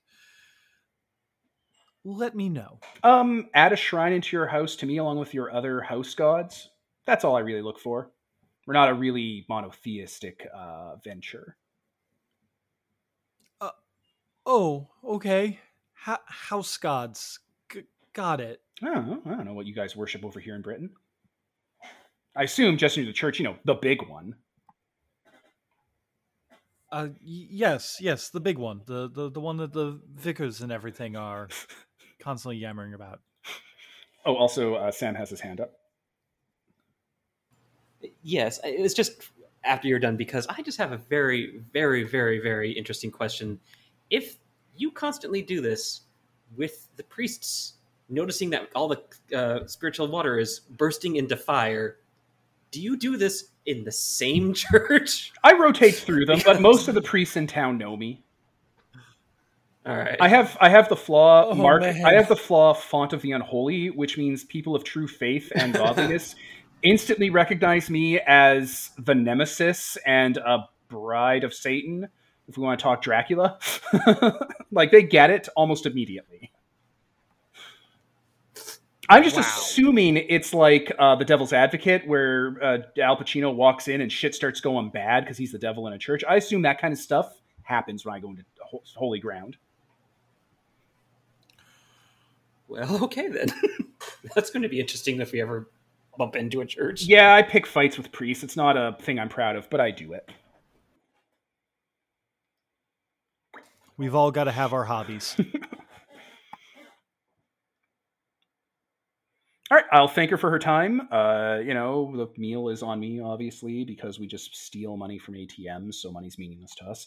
And I will, you know, let her go on her way. And I'll just, I guess, I have the day to myself. I didn't really plan anything else for. The, oh, wait, no, we'll show her. Uh, if she's interested, I'll show her her potential partner, which is that transport truck that's alive. I'll like have it pull on up, and I'll be like, okay, so if you do join, we're looking for someone to drive this transport truck. It's alive and drives itself, but it's really useful to have someone on the road in case we need something long distance done. Uh, it pays and everything. You just don't do anything. The truck drives itself. You just have to be there in case someone harasses the truck. Uh, It's all paid off. All right, so uh, I, you know, when you talk about things like replacing people's arms and everything, dear, it's it's very like mystical and interesting, and like you're just going on about the the intricacies, and then you come out and tell me that this truck is alive. Yeah, I haven't even named It it doesn't yet. self-driving Uh, car. you could probably name it. You know, you know what? If you take the truck job, you could name the truck, and it's basically going to be your uh, bonded spiritual animal companion. Um, and plus, you're a nurse. Come on, do you really want to be spit on for the rest of your career when you could be in a living truck that's your best friend?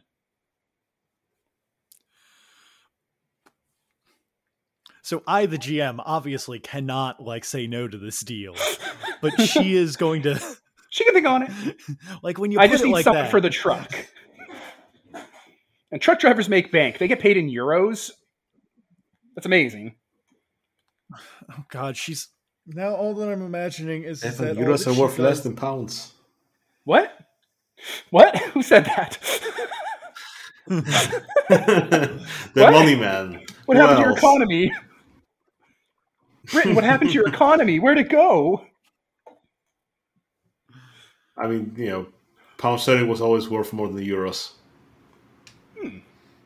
Now Yeah. all that I can imagine is that she's inside the truck that drives itself and is bored and is interested enough that in, in truck driving but can't do it that she sets up a computer and plays Euro Truck Simulator in inside of the Euro Truck. Right?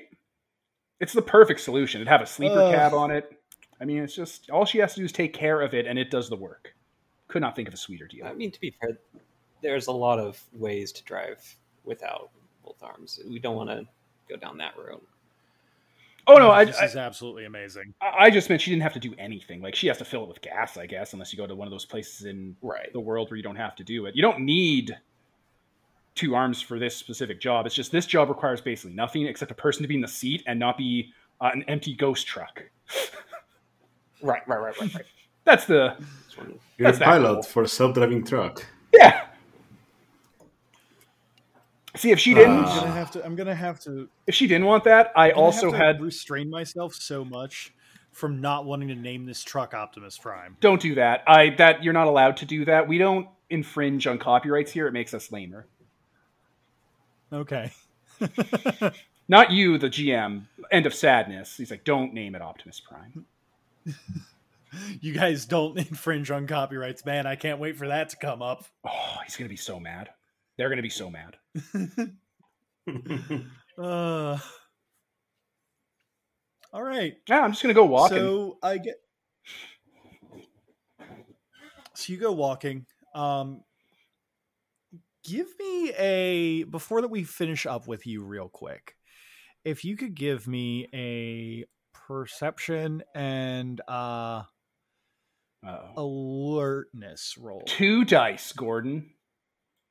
Sweet difficulties seven. Difficulty seven. That's what I like to hear. And it's not a caste skill, so one subtract. botch, botch, botch. Uh, a three and an eight. So hey, one success.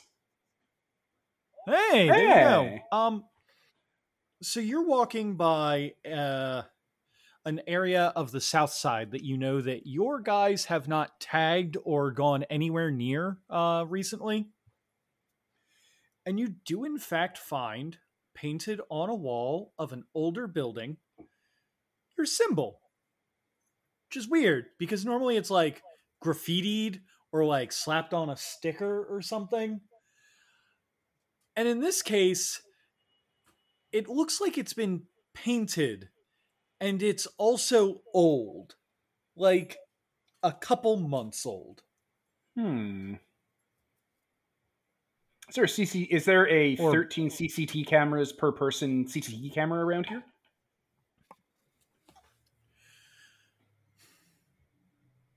You know what? It's weird in this in this area there isn't one that would be pointed right where that you would need it to see. That is suspicious. Okay, well, my phone will mark the location because it's a phone and it has GPS, and I'll follow up on this. What building is it painted on? It's painted on a older uh on an older hotel, Huh. which I have totally not come up with a name for. Yeah, when you say hotel, I'm like, oh, that's serial killer hotel with the rooms full of acid. I don't think that we're in Chicago here okay, well, with, uh, with Mr. H. H. Holmes. yeah, that guy. Well, I'll keep note of it, but I'm gonna just continue on walking and keep an eye out for things.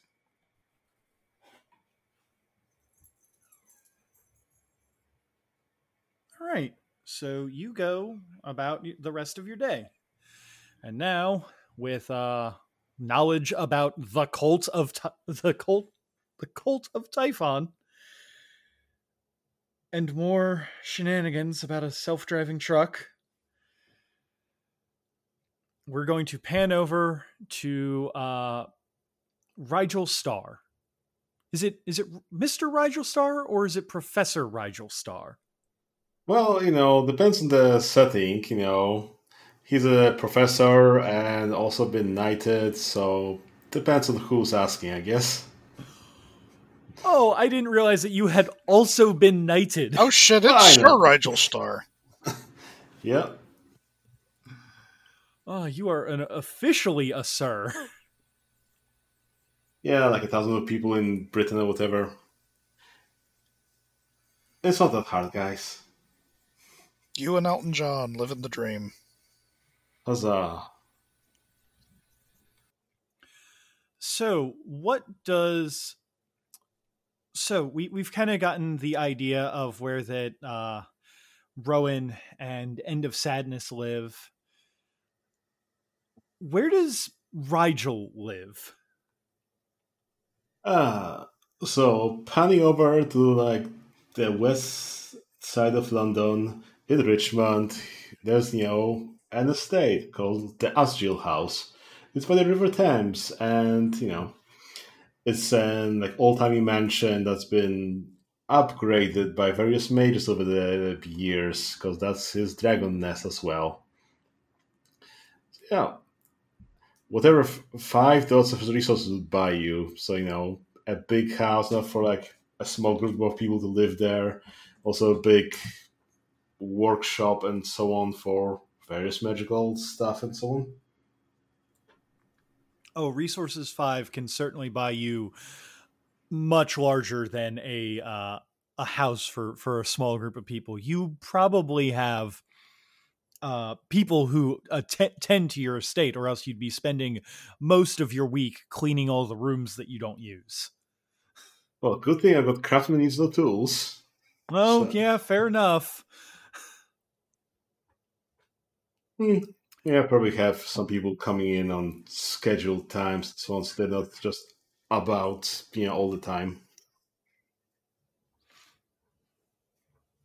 Okay.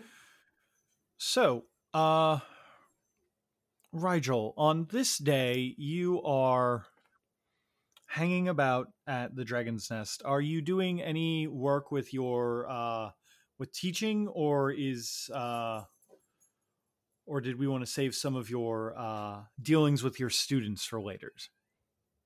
Well, I guess we could focus on the one thing at a time. You could say that, you know, since he's got a professor thing, so he made sure to pack all of his teaching just into one day, have it in Monday or something like that. So he does all the classes.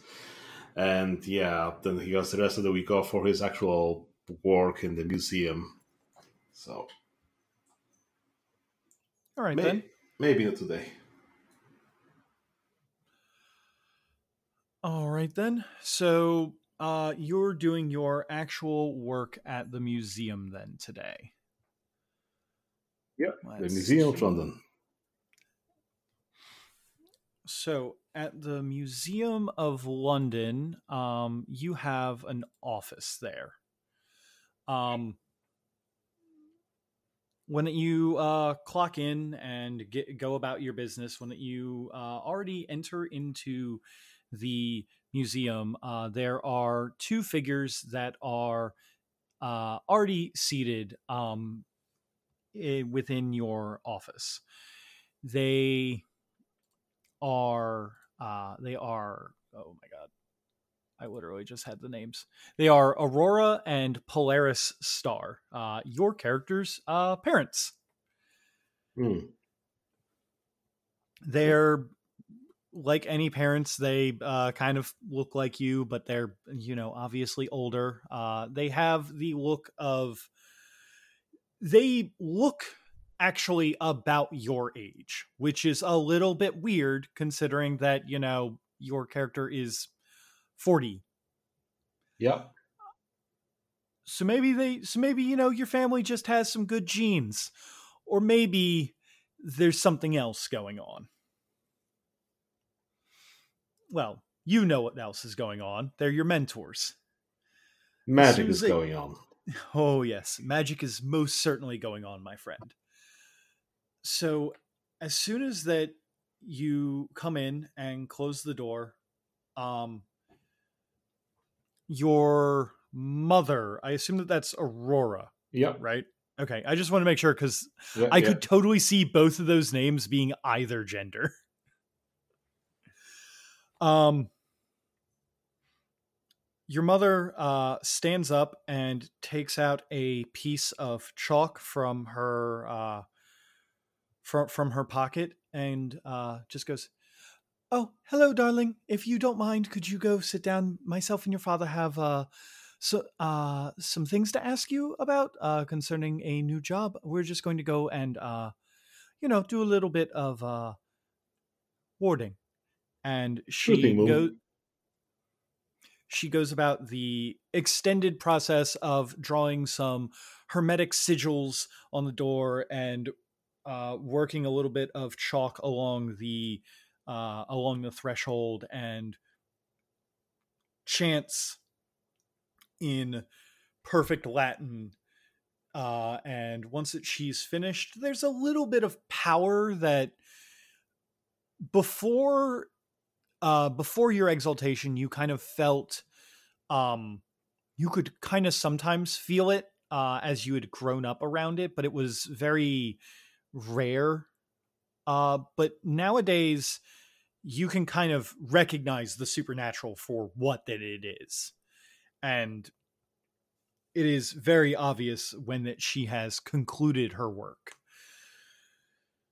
All right, then. That should keep the sound and some other things from traveling outside and anything from getting in without us needing to work on some things or without us not, without us knowing.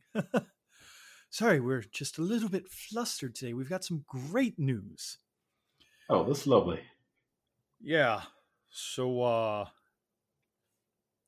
he, uh, your dad, Polaris, pulls out, uh, an old book uh that is in, that has basically been uh it, it preserved in a uh in a small sorry he pulls out a box and upon setting it down he opens it up to show an old book that has basically been uh preserved in there uh trying to keep it from getting too uh try, trying to keep it preserved basically Mhm. uh, um so we recently unearthed this uh, on our trip down in Greece. Um, this is probably one of the most complete copies of the Discourse on the Eighth and Ninth. It's an old ancient Hermetic tes- text uh, from uh, from before the uh, before the uh, the Dark Ages we were wondering if you could make a copy for us and that we can take this back to the Chantry with us. Certainly. Uh, do you need uh, this to be what you're taking back, or do you want just a textual copy? Well, this was supposed to be once that we found it, we had to report it to the museum. Uh, so we needed something that would be displayed in the museum. Okay. I we were wondering if you could make a proper uh, forgery of it. Yeah, sure. That's what I'm here for. I just, you know, takes it over, starts flipping through it. Yeah. Um, as far as uh, you have a crap ton, yeah, you have a crap ton. Wow, holy crap! wow. So, um, one second.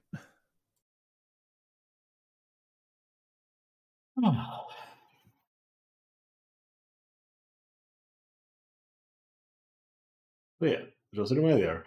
Rachel is here to, you know, procure such magical items from the museum so that they don't fall into people's hands. And, you know, be the censor here. That's why he's, you know, the celestial censor. Right, of course. Yep. Sorry, my wife came by and showed me a uh, a cozy that she was making for uh, for our mugs. Nice. So, um,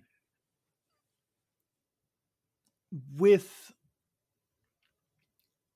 yeah, so I think that what they, we would want to roll here is going to be uh, crafts and your forgery.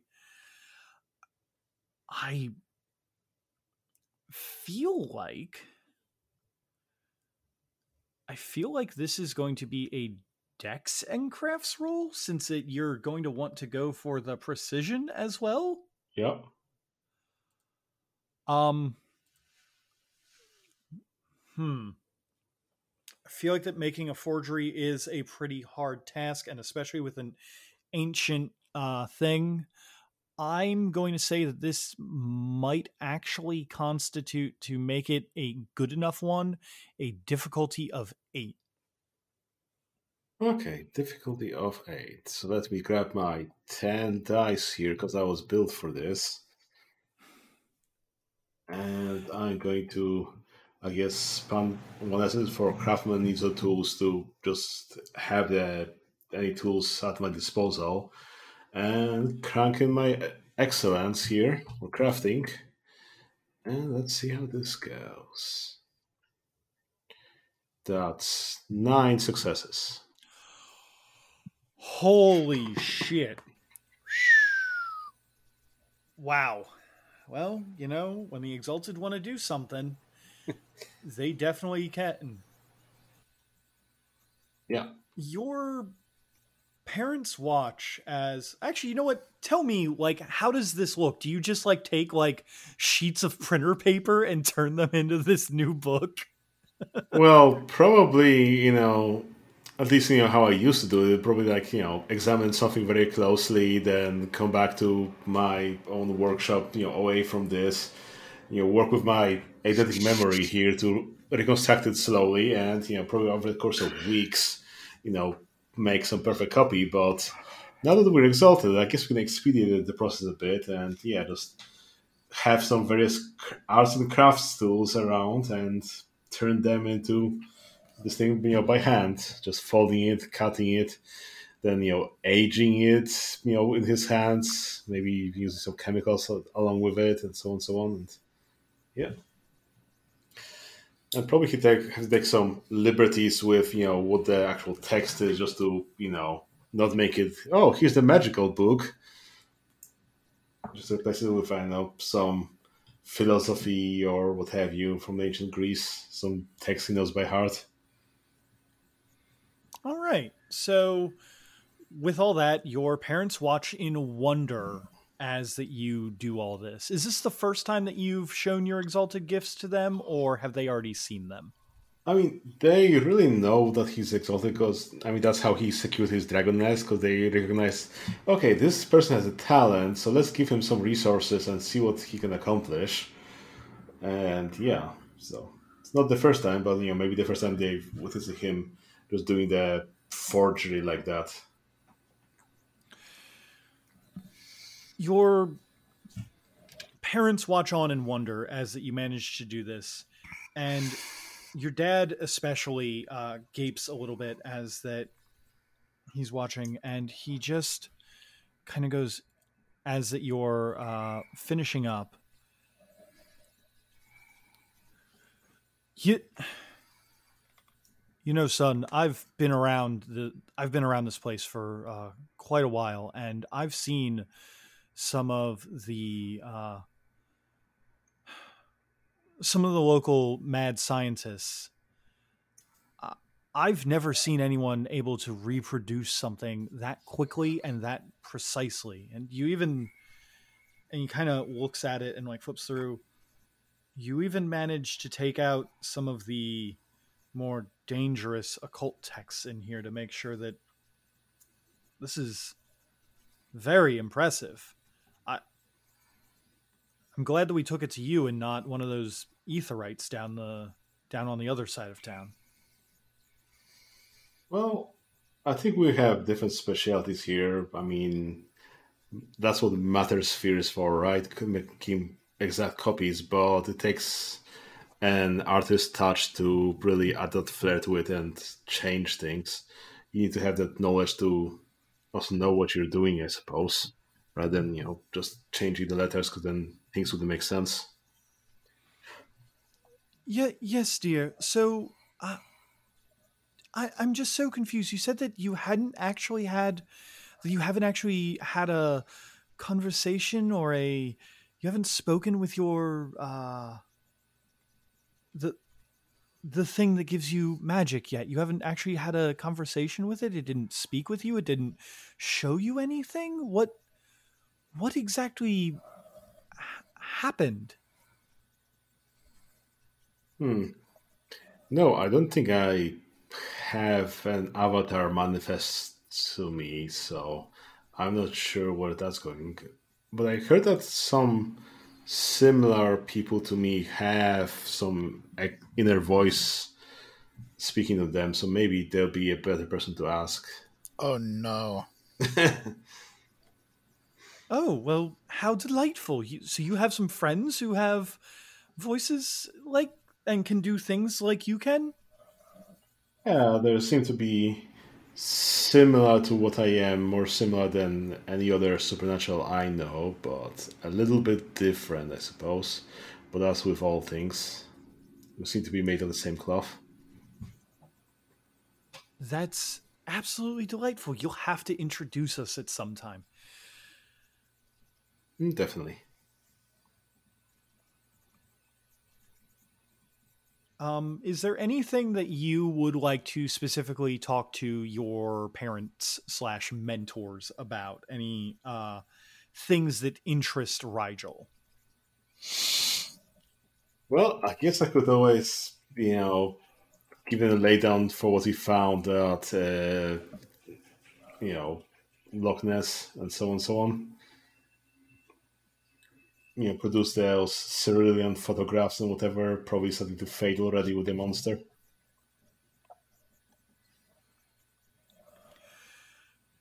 They listen intently to your story about uh, your time at Loch Ness.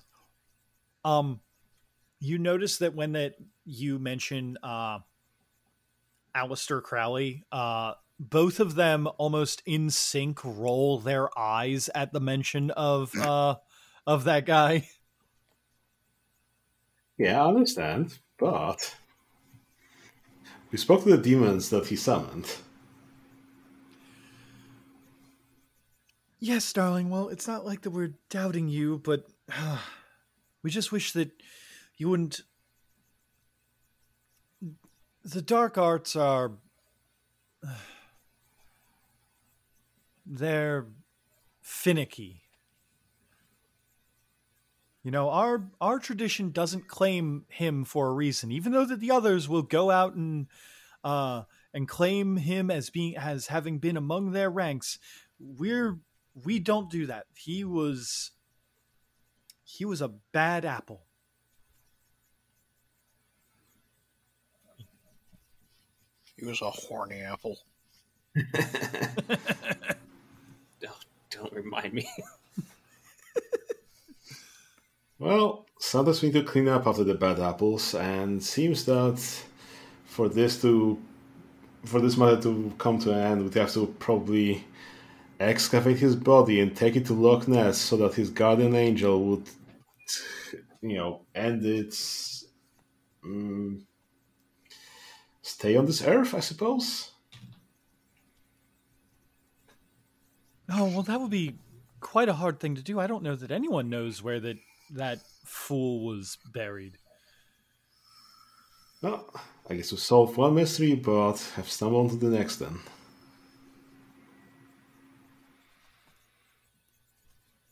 Well, at least it's not around our part, so we don't have to deal with this. It's someone else's problem. Yes, I quite agree. Someone else's problem. So then, hmm, is there? Uh, so we should probably be heading back with uh, with our stuff. Is there anything else that we can do for you while that we're here? We've only got uh, so much time before uh, the spells begin to wane a little bit. Hmm. I personally can't think of anything. I just want to do some prep for the next part of the session. Okay. Yeah, no, I don't think so. All right then. Uh, so with uh, with the original in tow, your uh, your parents um, head out. Um, it's pretty common for them to be on Earth and then leaving, uh, kind of on and off again. Uh, the magics that they use to retain their youth uh, tend to, over time, the world doesn't like that, so they try not to uh, stress themselves too much. hmm But if they're at a place where that uh, magic is more easily done, like a dragon's nest, or in the uh, in the high umbra, they're free to do whatever that they do. But they are in a pretty pretty consistent contact with you. You could, if you needed to get in contact with them oh, about anything, you could probably do it within a few minutes. Nice. Yeah, well, it's good to know that they're, you know, available, I suppose, and yeah.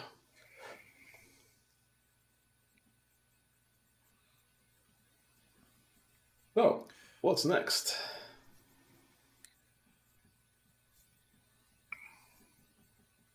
So, what is next is that um, I believe that unless, of course, you had anything else that you wanted to do, uh, everyone would be getting together to, uh, I guess, start poking, poking and prodding at the supernatural world together. Awesome. What do you guys want to meet? We have a few options. Well, I have a shithole apartment where you can't turn around without knocking things over. I don't suggest my apartment. I live in a cave. power much longer. We can't meet anywhere publicly. Peter doesn't want wasn't- Pe- Peter doesn't want this fucking ragtag crew at his house, and I can't blame him. Wasn't Rowan actually headed to uh, End of Sadness's lair? We could actually? we could meet I each other. believe that he was. Fish him out of the mouth of a sewer gator. Oh god. Yeah, if we want to say that we met on the way to my place, we could just do that. Alright. I mean, yeah, that works. yeah, my options are pretty much like shoebox sized apartment or like one of a variety of clubs that are slightly less terrible than uh, Club Aquarium. So Yeah, I don't solely live in the Gamma Cave. We're converting other parts of the London like underground into places for like from where they don't have homes to live when we can't get them homes and stuff and like bases and meeting areas. So we have options for hanging out unless you guys want to just hang out at my house.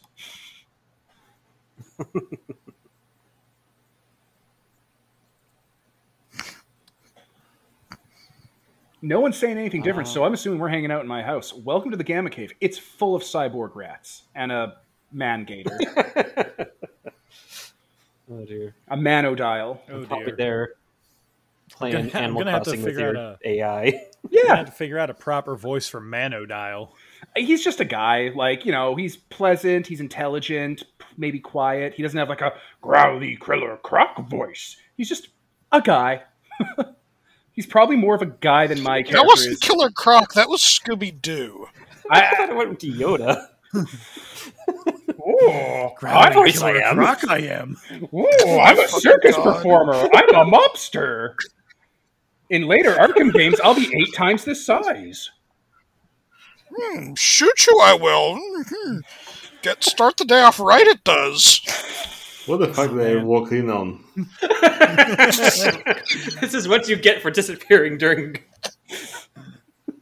We're trying to figure out a voice for uh for Manodial. It's not going well. So, uh, yeah, I guess we'll just meet on the way to the common London sewer accesses sewer people use. And I'll be like, oh, Can we not meet in the sewer? that's where I live. okay, You said you're on the way to my place. Where do you think my place is? I know. the sewer. Oh, The hey. Rowan. How are you doing?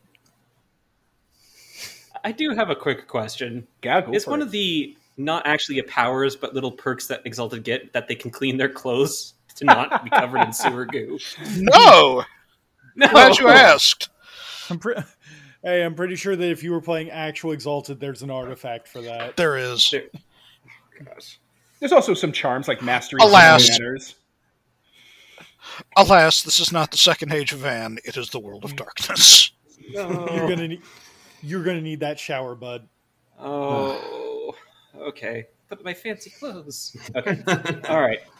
I mean, if you want, buddy, we could go by an ATM and rip it open and get you some cash for clothes. I wish to have clean clothes. You guys got to Wish that my stop doing that. You guys got to stop wishing.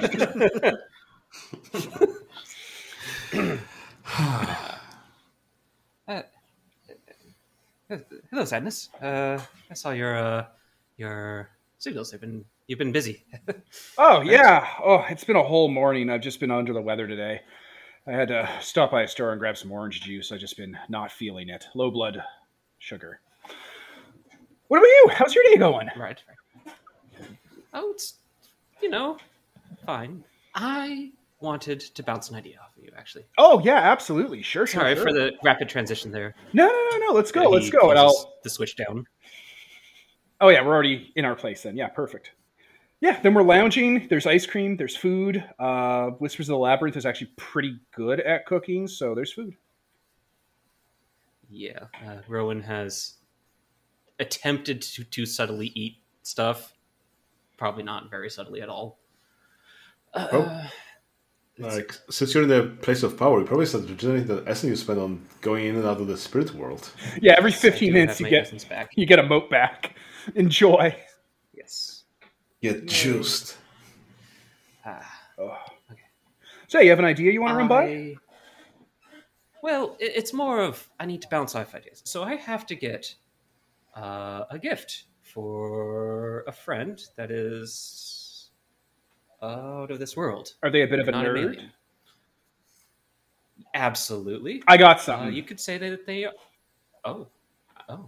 I'll get up and I'll go to one of the coolers and I'll pull out a case of vintage Four Loco. Ah. Oh, When I was working on Exalted Second Edition, Please go on. the first the first social media post I ever saw from my line developer, John Chambers, was a pair of tweets. The first one read, "Just tried Four Loco for the first time." and the second, made about three minutes later, read, Why didn't any of you stop me? Oh, yeah, no. that that's about right. So, if you're not aware, uh, listeners or anyone else, uh, Four Loco is like the super energy drink. It's an energy drink, you know, taurine, guam, all that other nonsense. It has also straight caffeine and vodka. It was taken off the market for the massive amounts of deaths it caused. Just massive amounts of. It was not good. You can't buy it anymore. So I'll plop down, and be like, bam! Perfect for nerds. Owl is going to see around corners and all the way to the center of that fucking Tootsie Roll pop tonight. How many licks does it take? One.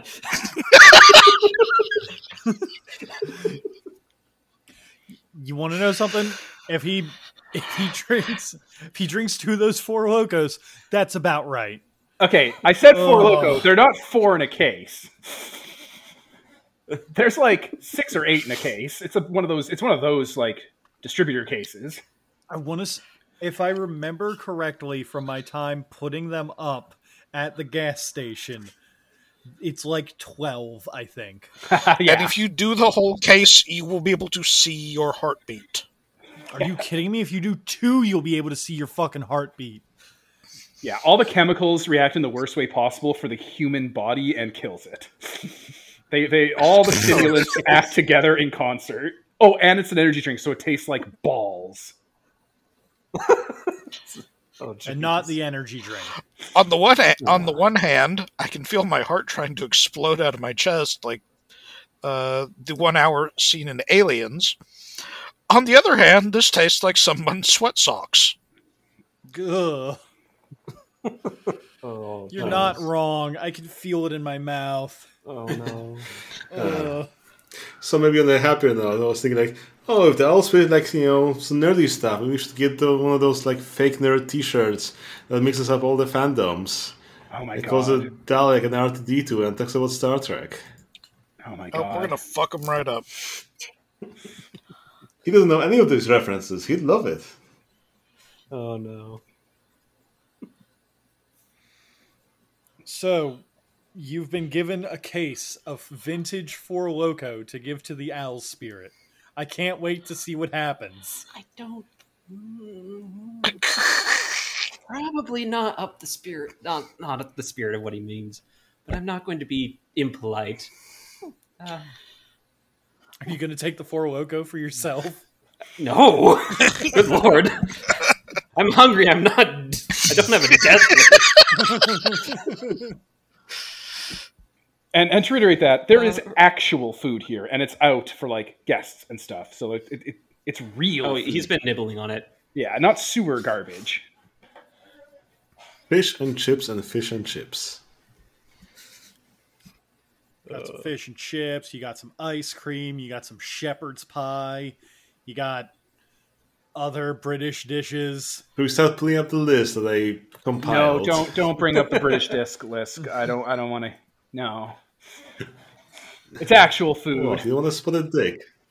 It's actual food like pizza and grilled cheese sandwiches and salads. Some Stargazy pie. So, uh,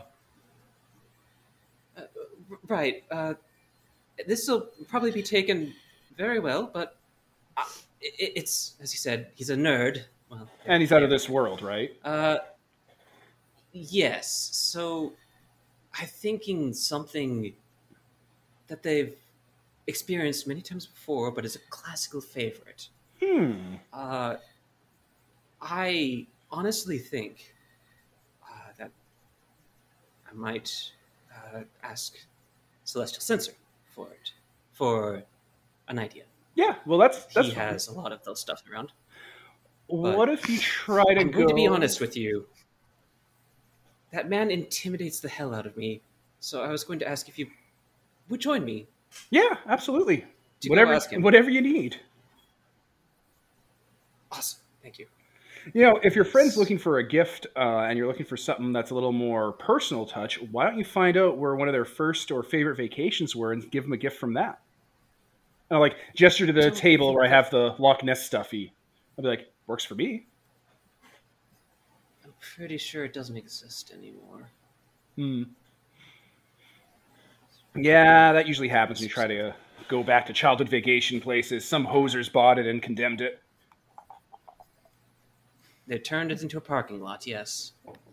Yeah. Pretty sure. Or it's under the ocean. I wonder if it's under the ocean. It's probably under the ocean. Okay. Yes. To uh uh to the Celestial Censors. We'll leave and we we'll don't all really need to navigate towards me because it is a blazing fireball in the night sky, to my eyes at least. Oh, excellent. Yeah, all right. Also, when we're leaving, we wave at the TV screen where the Animal Crossing villagers are. They wave back. The game isn't really playing with controls anymore. All right, we got to say goodbye. it's It's playing with disturbing. Power. It's disturbing to see that my avatar in Animal Crossing suddenly has customization that should not exist. Yeah, it's a lot of that. It freaks me out. It's like, You're oh the look, your, villager. He's the PC. oh look, your guy moved in. KK Sliders. Su- KK Sliders suddenly learned to play some very odd-looking brass instruments. Oh, Uh, whatever. yes, it said I could get a lot of resources, and I did, and no, I don't feel right Oh my god. about doing that. Whenever, uh, whenever we fuck around with the Animal Crossing, we don't make it uncute. Like it's not awful or violent. It's just clearly changing. Yes. the spirit is kept intact. Capitalism. All right, let's go ahead and hang out with Rigel. Out of the sewers, yes. As then to a tr- as possible. then to a truck stop shower stall. yes. You all head out, uh, get clean, feeling better. I imagine sometime along the way you all run into Layla. Yes. after that Layla has uh, finished getting some information out of the owner or, or the manager at the aquarium. It's not particularly like we're hard to tell exactly who we are. Oh my god. We're like the most conspicuous people in the world. I had to reapply the Ziggy Stardust makeup after the shower.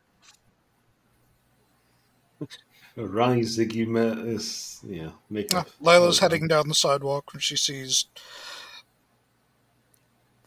Good uh, a, a, a stovepipe top hat does not co- does not really quite cover the thing like rising above the crowd on the other side of the street and then accompanying that uh, somebody who like began the evening by asking what sort of what sort of fashion do I want to rock tonight? and arrived at the answer of yes Parachute pants and a poncho are classic. along with Ziggy Stardust makeup and Hey, electric tattoos and a chrome grill and fingernails. Yes. oh yeah. Also, my eyes are, you know, nature doesn't draw in straight lines, but they did for my eyes. Gold eyes. Yep. And the uh, and the the yeah and the uh, the stare that everyone assumes are expensive contacts, but they're not. Yeah. Oh, they most certainly are not. Oh gee. Oh dear Jesus. All right, over here. Oh, we'll wave and meet Ladies up. from across the street. Yes. Hey, is Oh wait, that um, there's a really good chance. bandage on your shoulder? Oh yeah, a little. I uh, fell this morning. on something sharp enough to bleed through a bandage. Oh, I just changed it in the truck stall, so it's it's just you know I just got some orange juice for it. It's fine. All right, we'll go ahead and pretend that makes sense. Uh, Rowan, what's going on? Oh, uh, hey, hey, Layla. Uh, yes. Uh, we, well, uh, I was simply going to make a house call to uh, uh, the Celestial Censor. He, again, has uh, some knowledge that I was hoping to request or make a deal with. Uh, and I have requested uh, End of Sadness here to be not intimidating around. Nope, I want. Hello. We're we're going to we're gonna go say hi to uh to Rigel and just you know do a house call. We're just doing a house call. I'll come along and watch that. That ought to be at least a, a evening's entertainment. Okay, well if there's three of us, we should bring something. It'd be rude not to. I'm gonna pop into that store over there. Oh, sure, sure. Uh, Layla follows along. Just can't wait to see how this disaster shakes out. Oh, I, I just Okay. I just go in and buy like beer and snacks and pay in cash and leave. It's not even a thing. Oh, I meant just you know more just the general idea of these two trying to say hello after Rowan did such a fantastic job of it just now. You know, my God. Yes, with my charisma five, I think I might need to change that. No, it's it's perfect. Look, all three of us have charisma five. Okay, we just get away with this, and nobody questions it. Look, I took the specialty of adorkable because it's the only way I can do charisma five. I think you respect out of it, didn't you? No. Oh, no. uh, Still got charisma five. Adorkable. And my No, I charisma meant. five. Uh, oh no, I still have charisma. I, I still have the five, and my specialty is transparent. oh God. I get a specialty for God, being you're right. transparent, Holden. Oh God. Uh, I need to change this. This is why I don't buy lying Roving skills as much. foundation. Oh, dear Jesus. So yeah, the three of us this is so fantastic. we're pretty much can skate through life. It's not really a big deal for us.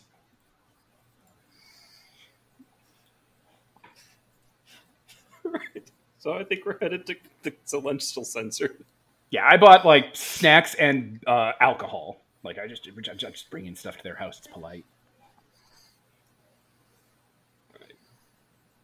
Okay. Uh, you guys make it there uh, through a combination of walking and public transit, um, without really any uh, any problem. Uh, I guess that they come up to uh, the Celestial Censor's gate and uh, give a ring on it. I guess I'll pick up. Hello?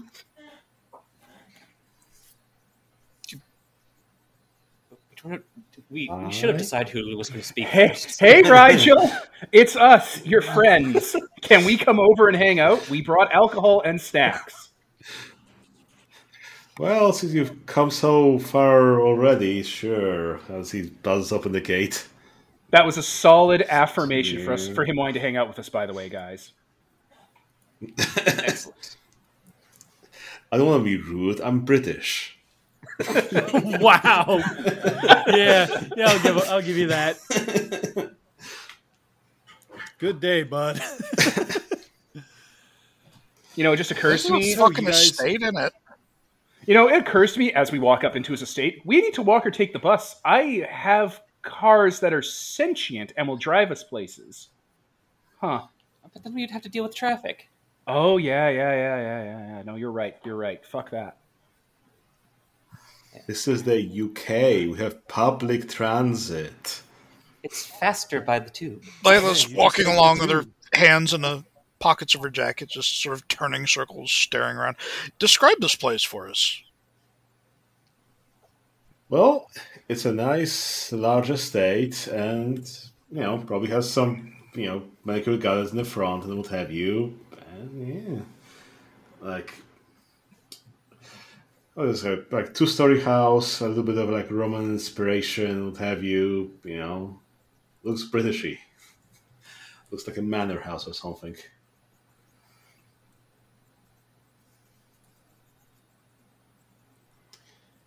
I don't know what other exp- you know description you'd want.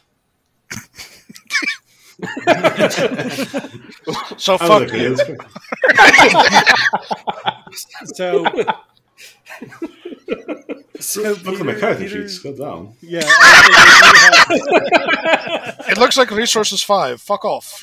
it looks like someone important lives here. No, uh, he's got. Uh, it looks like uh, from what that he's got on the character sheet uh, here is that uh, it's like two stories, white marble. Oh shit, yeah. If I had to take a guess, there's at least like. 10 bedrooms in there minimum uh the garage looks like it's its own small house that i wish that i could own um That picture is not two stories, it's three stories. There's a third story on the top of it that the balconies are obscuring. That's the attic or something. That's another floor, you piece of shit.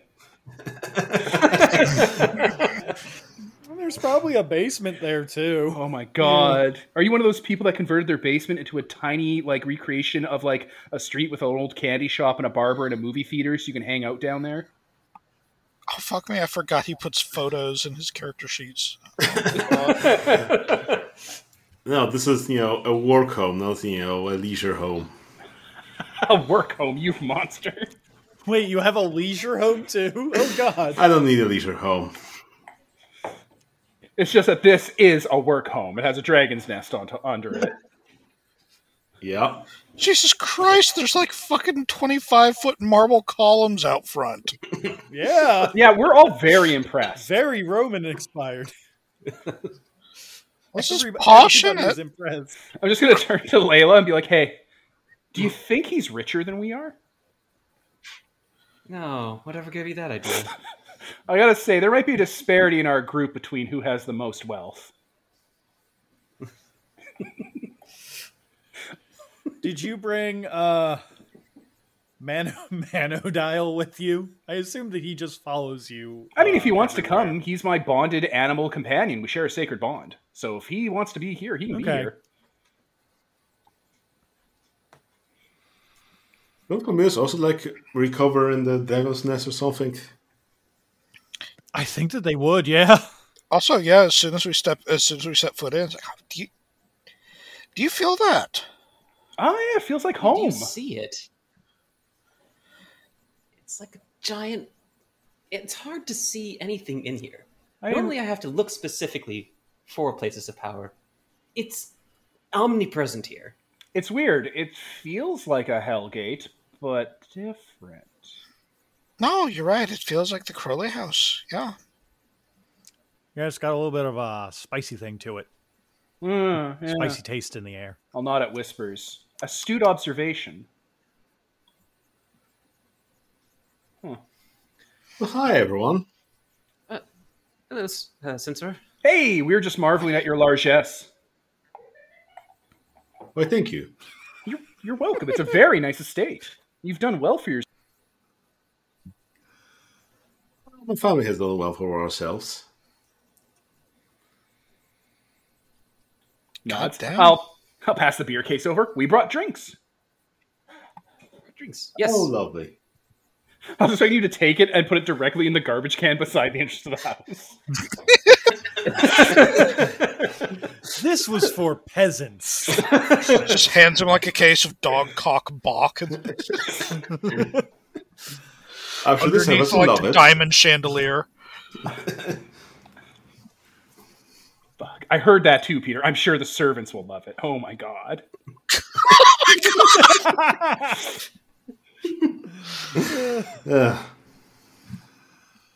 Ugh. Okay, so we break some beers and I know have some tea, snacks, and what have you, and blah blah blah. And and then I believe that Rowan had a question for for the celestial censor. Oh yeah, I'm, I'm sitting back just dying to to see the the step over and say hello happen now. I'm going to pretend that was a botch. Just going to pretend that. Uh, uh, hey, uh, so, uh, I have a favor to ask. oh, You, obviously, have extensive access to some knowledge, and I want to bring a gift to a friend, an extra, uh, planar one. Uh, something they might enjoy, something that they've perhaps read many times over, but it would still be like a favorite read. Hmm. And I was trying to see if you had any ideas about that. Hmm. Which plane are we talking about? As he's looking over his bookcase, that's you know, like a story tall and what have you, filling out the whole wall. Let's see. Rowan wouldn't know the exact name for it, but he could describe it uh, actually pretty well. He's got four in the cold. So, Yeah, yeah.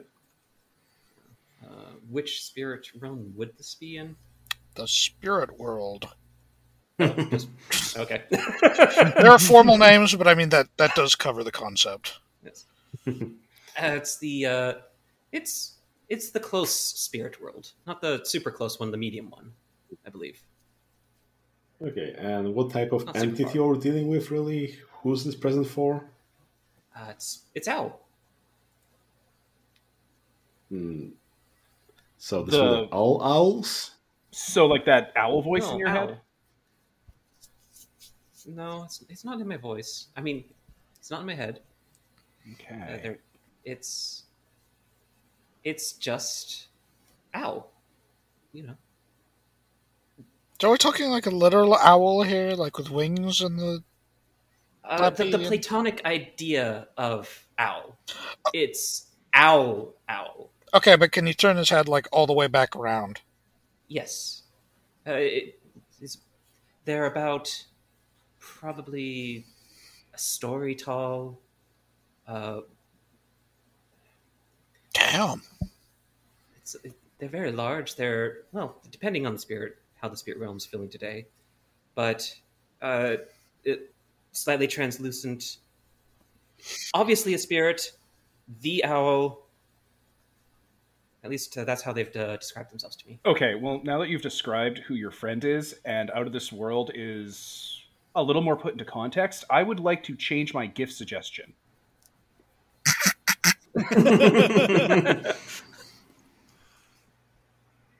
I would like to Do you say that in character? Yeah. or- like hand up. I put my hand up for it too. Oh, I, I give back the Four Loko that I've been carrying around. No, no, no, no. See, I object. I really want to see. I really want to see you give Owl that, well, well, see, my thought now that I know that preferably owl from a, sl- is a an mile owl. distance away. But I say we go out, buy a bunch of capybaras, get them drunk on this, and then give the capybaras to Owl because capybaras are the largest rodent that exists. I googled it when you guys weren't looking. I I don't think you can eat real food in the spirit realm. I've tried. Hmm. Well, okay, so I, I take a little bit of spirit food. Nope, sorry, other way around. I can eat regular food in the spirit realm. Spirits have not been able to really pierce things with their beaks, like grapes. It. I don't think that'll work. Okay. a spirit could totally fucking eat you. But um, It's probably being polite. Manifest, manifest. Oh, it is most certainly being very polite to you. It's trying to mentor you.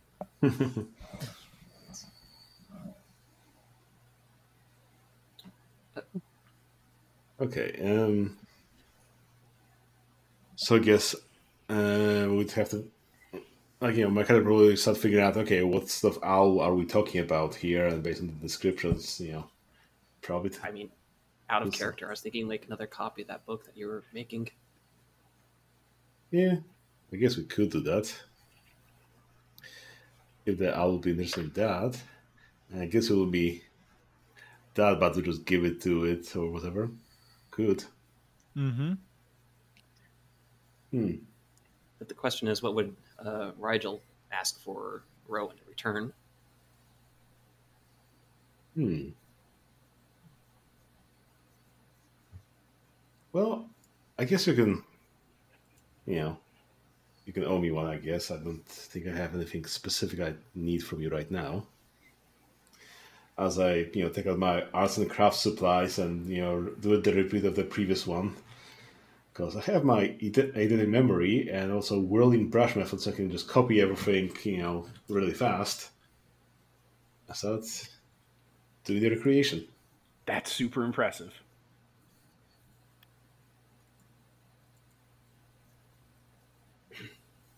The Manodial also nods, very impressed with this. Perfect. Well, high Rowan five. just thinks back to his what he thought were very good uh, recreations for those little uh, fairy houses that he's made himself out of like paper mache and some newspapers, and then just watches uh, the Celestial Censor do this in what five minutes. It's just like, hmm, Mm-hmm. right. Ah, what what is your crafting pool in this for these things? Do you have craft two crafts and three decks five? Okay, it's just like four times worse. That's fine.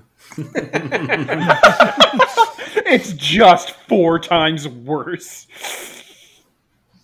Right. Ah, My heart. nobody's judging. Except the spirit world. oh no. Well, don't get addicted on platonic, you know, houses. yes. Look, they'll be they'll be happy with the little paper mache creations I've made for them. Single tier. Oh, they'll certainly have to be happy with them. I mean, you're doing more than the average Londoner. They're they're going to be more more than excited about that. All right. So, uh, you guys uh, decide on helping Rowan by getting another copy of that. Is that what I'm hearing? Yeah, another copy of um, was it Discourse on the 8th and the 9th. Yep. All right. Um, let's see. You've already done that already. Um, Like, I don't think. I really don't think that you'd need to. it's inconsequential because I don't need to recreate it one to one because it's not a museum piece. So maybe even embellish it a little bit, and it's more like you know a display piece or something like that. Mhm. Yeah, I'm not going to have you roll for that. I think that's a I the inconsequential thing, here. especially.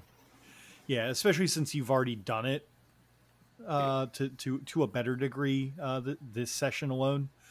Um, so after a little bit of getting that all together, uh, Rowan now has a nice gift for the owl uh, to be presented at a later date.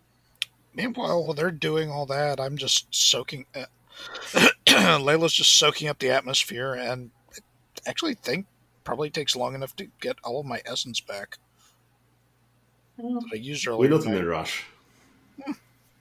Like, how much have you spent? Two mo, uh, two essence. Yes, half an hour. Oh, yeah. yeah, definitely. Yeah. Oh yeah, you guys probably regen that while that you were going while that you were having uh, beers to talk about. Yeah. Mm. I guess we wanted to do something, um, something direct with the supernatural. We could always uh, connect End of Sadness with my parents and talking about the Avatar stuff, if that's how we'd like to do it. You want me to? You want Ooh, to? That could be fun. You want to introduce me to your parents on the second time we've ever on the third time we've ever hung out? Oh, you. Oh no, I definitely want to see him uh, meet the the folks who own this place. Oh yeah, Well, they were talking about um, their avatar and what have you, the, the voice that speaks to them when they're getting their power and what have you, which reminded me of you asking about us uh, also having that voice and so on. Well, yeah, I I have a voice in my head, but I don't get orders from a James Cameron movie. It says spiritual avatar. Layla just like slaps him in the back of the head.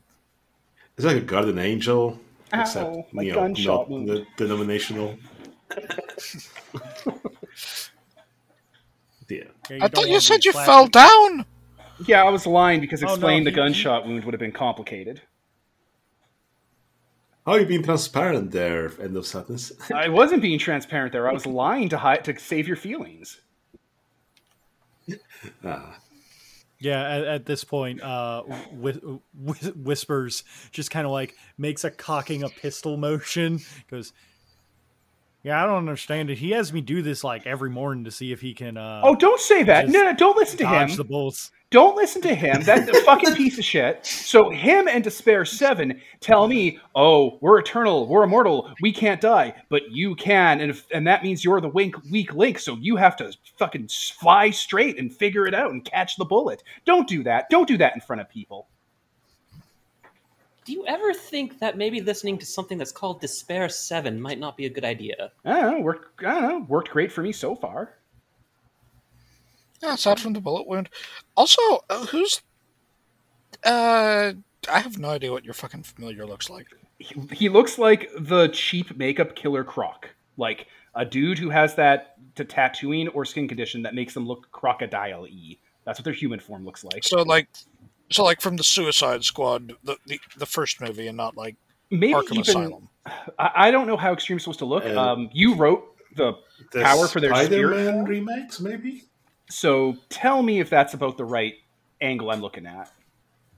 Um, it's intended to be customizable, but I would assume that like usually I kind assumed of I couldn't get standard is going to be like somebody somebody's Raven familiar becomes like a lady with a couple of feathers in her hair. You know? Yeah, it's it's that scale for crocodile. It's probably got like the the scaly skin and like some sharp teeth and maybe like it's uh it's it's like jaw and like lower head or lower part of it like its whole mouth might like protrude a little bit more like Maybe you know. just to kind of give it almost like a crocodile look. Yeah. So that's that's what Whispers So, of the Labyrinth look Uh, like. excuse me. Uh, so, um, excuse me. Why are we? I don't believe we've been introduced to Wally Gator here. Oh yeah, I'm sorry. Um, this is Whispers of the Labyrinth. Well, that's just rude. Yeah, okay, no, no, it's fine, it's fine. You were you were at home when we all met up. Okay, so this is Whisper of the Labyrinth. Uh, they're my sacred animal companion. We share a sacred bond. Uh, Whisper of the Labyrinth. These are the gang. He knows about all of you already. I've already told him because we have bunk beds. Uh, we've we've met. Yeah. Howdy. Yeah, the end the sadness here talk, talks pretty highly of y'all. I'll nod. Oh, why, thank you. And then you res- and then you uh, respond to these tales by shooting him. I understand. Okay. Well, he's got to get stronger, you know. That's no, no, I, I would do the same thing if I was in your shoes. Yeah. Are are you taking a literal approach of what doesn't hurt you uh, hurt you kills you? Wait. I'll like open up the poncho Uh. to show the gunshot wound that I've been repacking that's slowly healing, probably doing better in a dragon's nest. I'd be like, look, some days it doesn't shoot me at all. Some days it just deflects right off my tattoos. So I'm figuring it out. Uh, you guys should probably be doing that too, by the way. I don't know how you guys are figuring it out, but I'm figuring out this way. You know, he did he did dodge at one time. It was a complete accident. More than most people can say about bullets. It's push and pull. Like you guys have to. It blows my mind. You guys don't. You have to see it though, right? It's push and pull. Like, like you can feel that there are things you can do if you just push on it harder. If you just add a little more force and try a little bit harder, like you know it's there, right?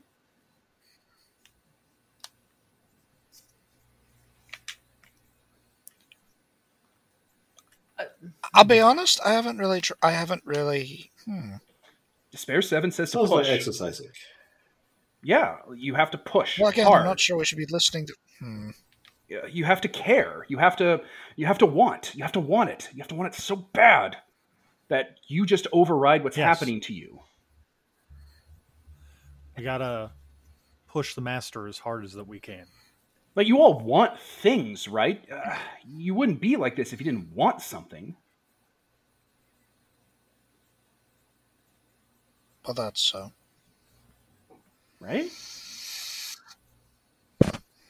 So just I don't know, that's what I've been doing. I just grind myself against that wheel in my head every single time I try to see if I can push it a little further. And it's been working. Like I'll put my hand over like a speaker on a radio or like whatever you have around Peter and it'll like make a staticky echoey sound because I'm going to take up that charm eventually. Like it's there, right?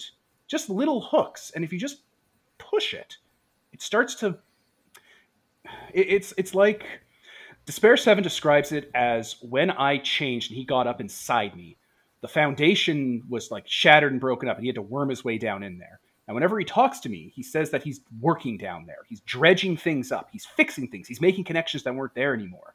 You know, like like you're building the foundation of something bigger to go on top of it. You guys don't feel that? You don't feel the itch or the change or the stress or or or the need?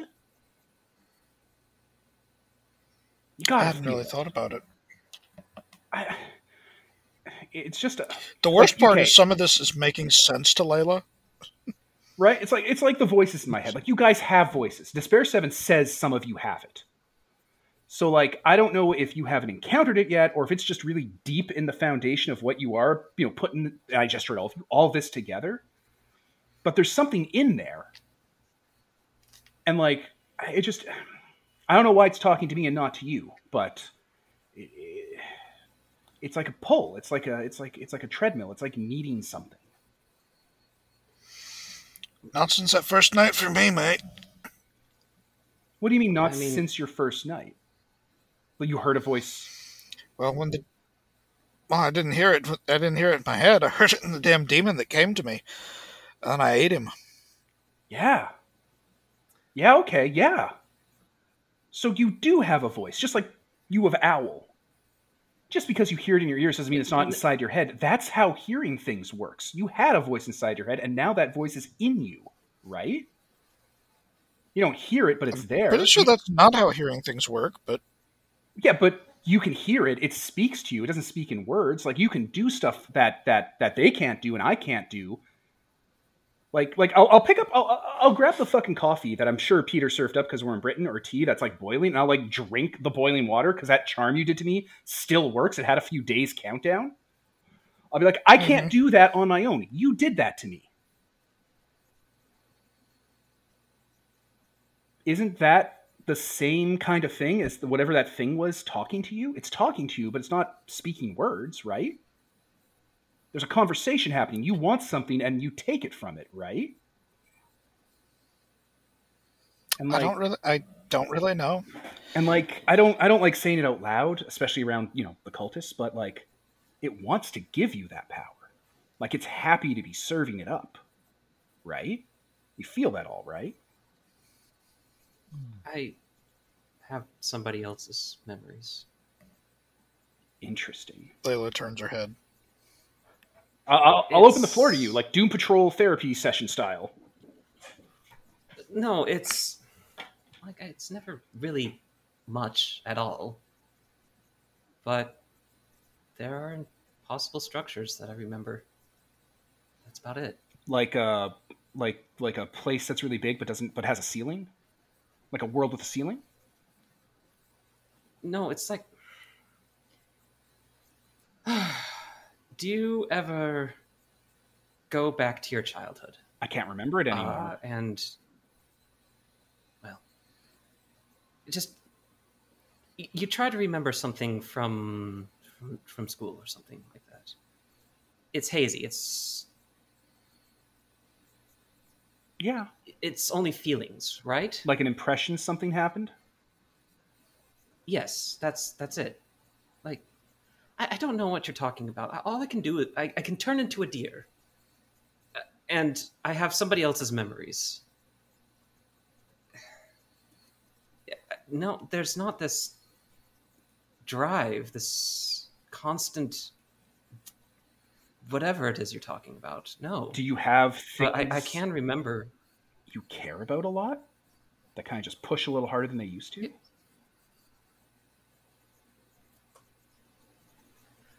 I. Uh, what what about you, uh, Celestial Censor? Yeah, we'll, we'll turn our think you'd attention to call him Rigel. that. He has a name, you know. Well, he he can call me whatever he feels like. You know, we're in a you know company and what have you.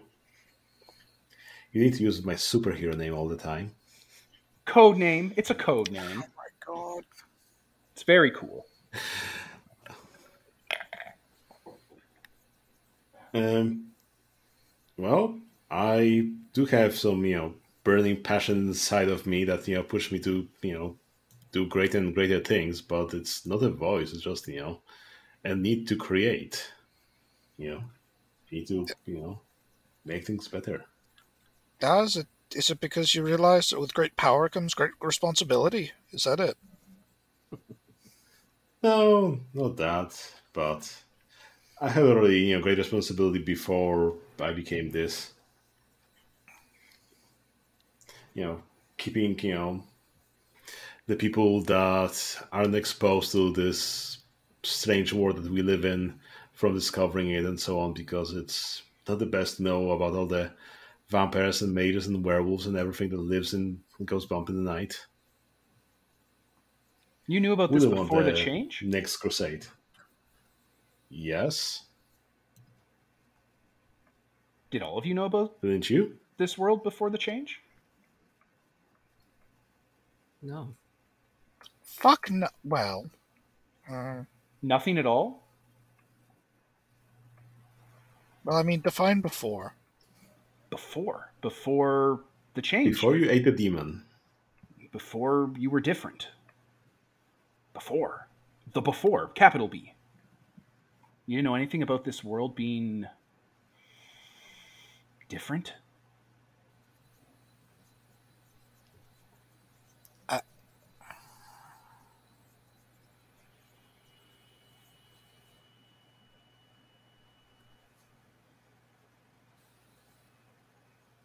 There was a man in a diner.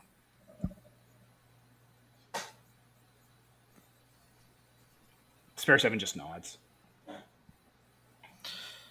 A man with fangs. hmm But that was only a few months before it happened. I didn't know things were different until the day I changed.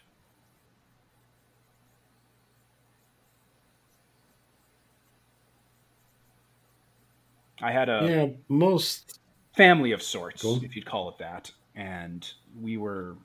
It's hazy. And I'm not too sure why. Some things are crystal clear, and some things have gotten hazier since I changed. And Despair 7 says it's a result of the work he's doing down in the bedrock. But I had a family, and we were doing something important. And then a werewolf tried to kill us all. And that's there's no easier way to say it. There's no man with fangs. It was a man, it was a wolf, and it tried to kill all of us. And everything's a little fuzzy around that, and now I'm here in London.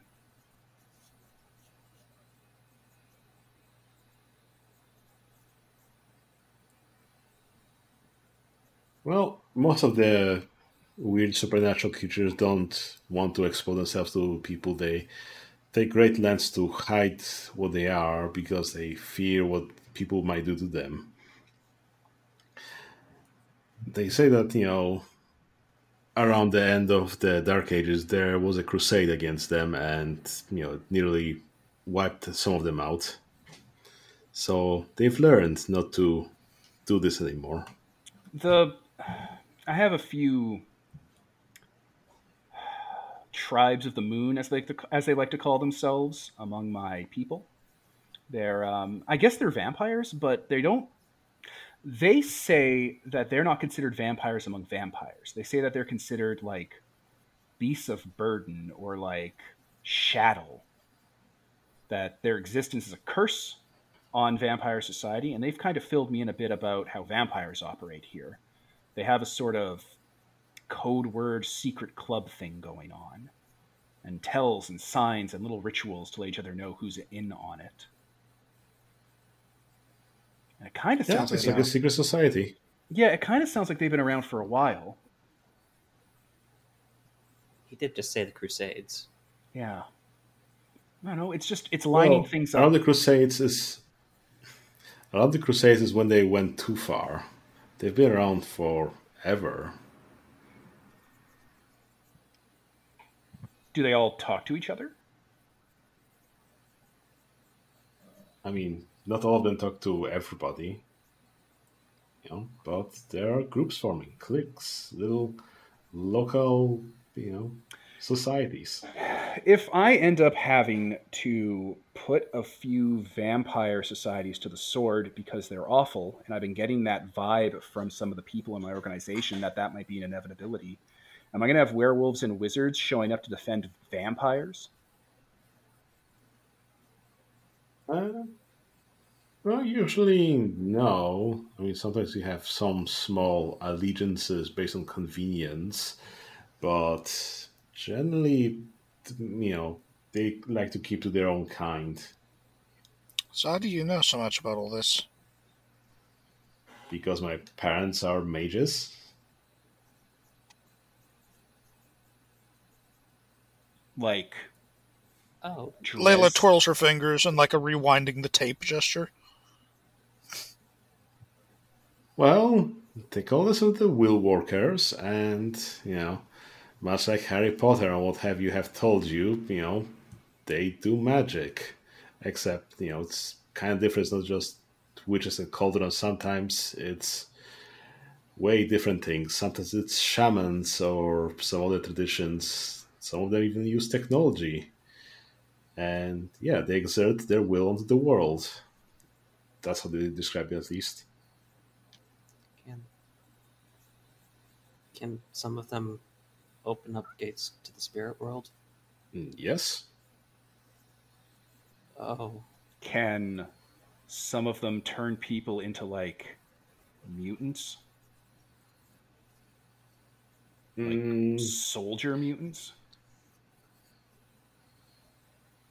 to an extent, but the problem with magic, as I've been told, is that it doesn't like interact with people that much. So if a person sees magic, the magic can stop working. So it's uh, really hard to push against them. But you can, you know, affect some of them, but it's generally a problem. I think Seems we a sh- rubbish. I think we should meet your parents. Okay. I guess I'll, you know, have one of those uh, giant, you know, velvety ropes just, you know, to pull on to send a message to my parents that, you know, hey, maybe they should come over for some tea. Because my friends, you know, are around. All right, sounds fantastic. Uh, you pull on one of your fancy velveteen ropes that your parents had previously enchanted to always reach them to know that you needed some kind of assistance. Uh, after about uh, 30 seconds of um, silence, the rope, without you having hold of it, uh, pulls back as a sign that they are on their way. Bloody Okay. hell, it is Harry Potter shit. You weren't kidding. Oh, I mean, this is small fries comparison to everything else that might be going on, but. So, do we want to be wrapping this session up soon? Whatever. How is everybody feeling time wise? I'm Oh, feeling yeah, pretty good. Shit, it's midnight. I- I'm feeling pretty Feeling good, honestly. Uh, maybe get some more water. I'm feeling pretty good, but I do also have work in the morning. so, do yeah, we want to it. hold off Get some- on the parent convo for next session, or do we want to do it now and wrap it? I, I, I think think so, it sounds like a good starting point for the next session. agreed. I think that that sounds like a great starting point for the next session. I think this was a really good like get, getting to know the characters. session. Yeah, I, I had a lot of fun. Yeah, I'm glad. Yeah, that was perfect. All right. Uh, if we're going to wrap then, uh, I guess while we're all sitting down hanging around, uh, that's a good place to zoom out on. Should I kick off the end? I mean, Uh, the- yeah, sure thing. Okay. I was Devin. Brendan, Peter? Holden. Sam, And this is sponsored by Nobody. Signing off. This game is a collaboration between A Pair of Dice Lost and sponsored by Nobody Podcasts. You can find us at a pair of dice lost.podbean.com and sponsored by nobody.podbean.com. You can find Exalted versus World of Darkness over at holdenshearer.wordpress.com.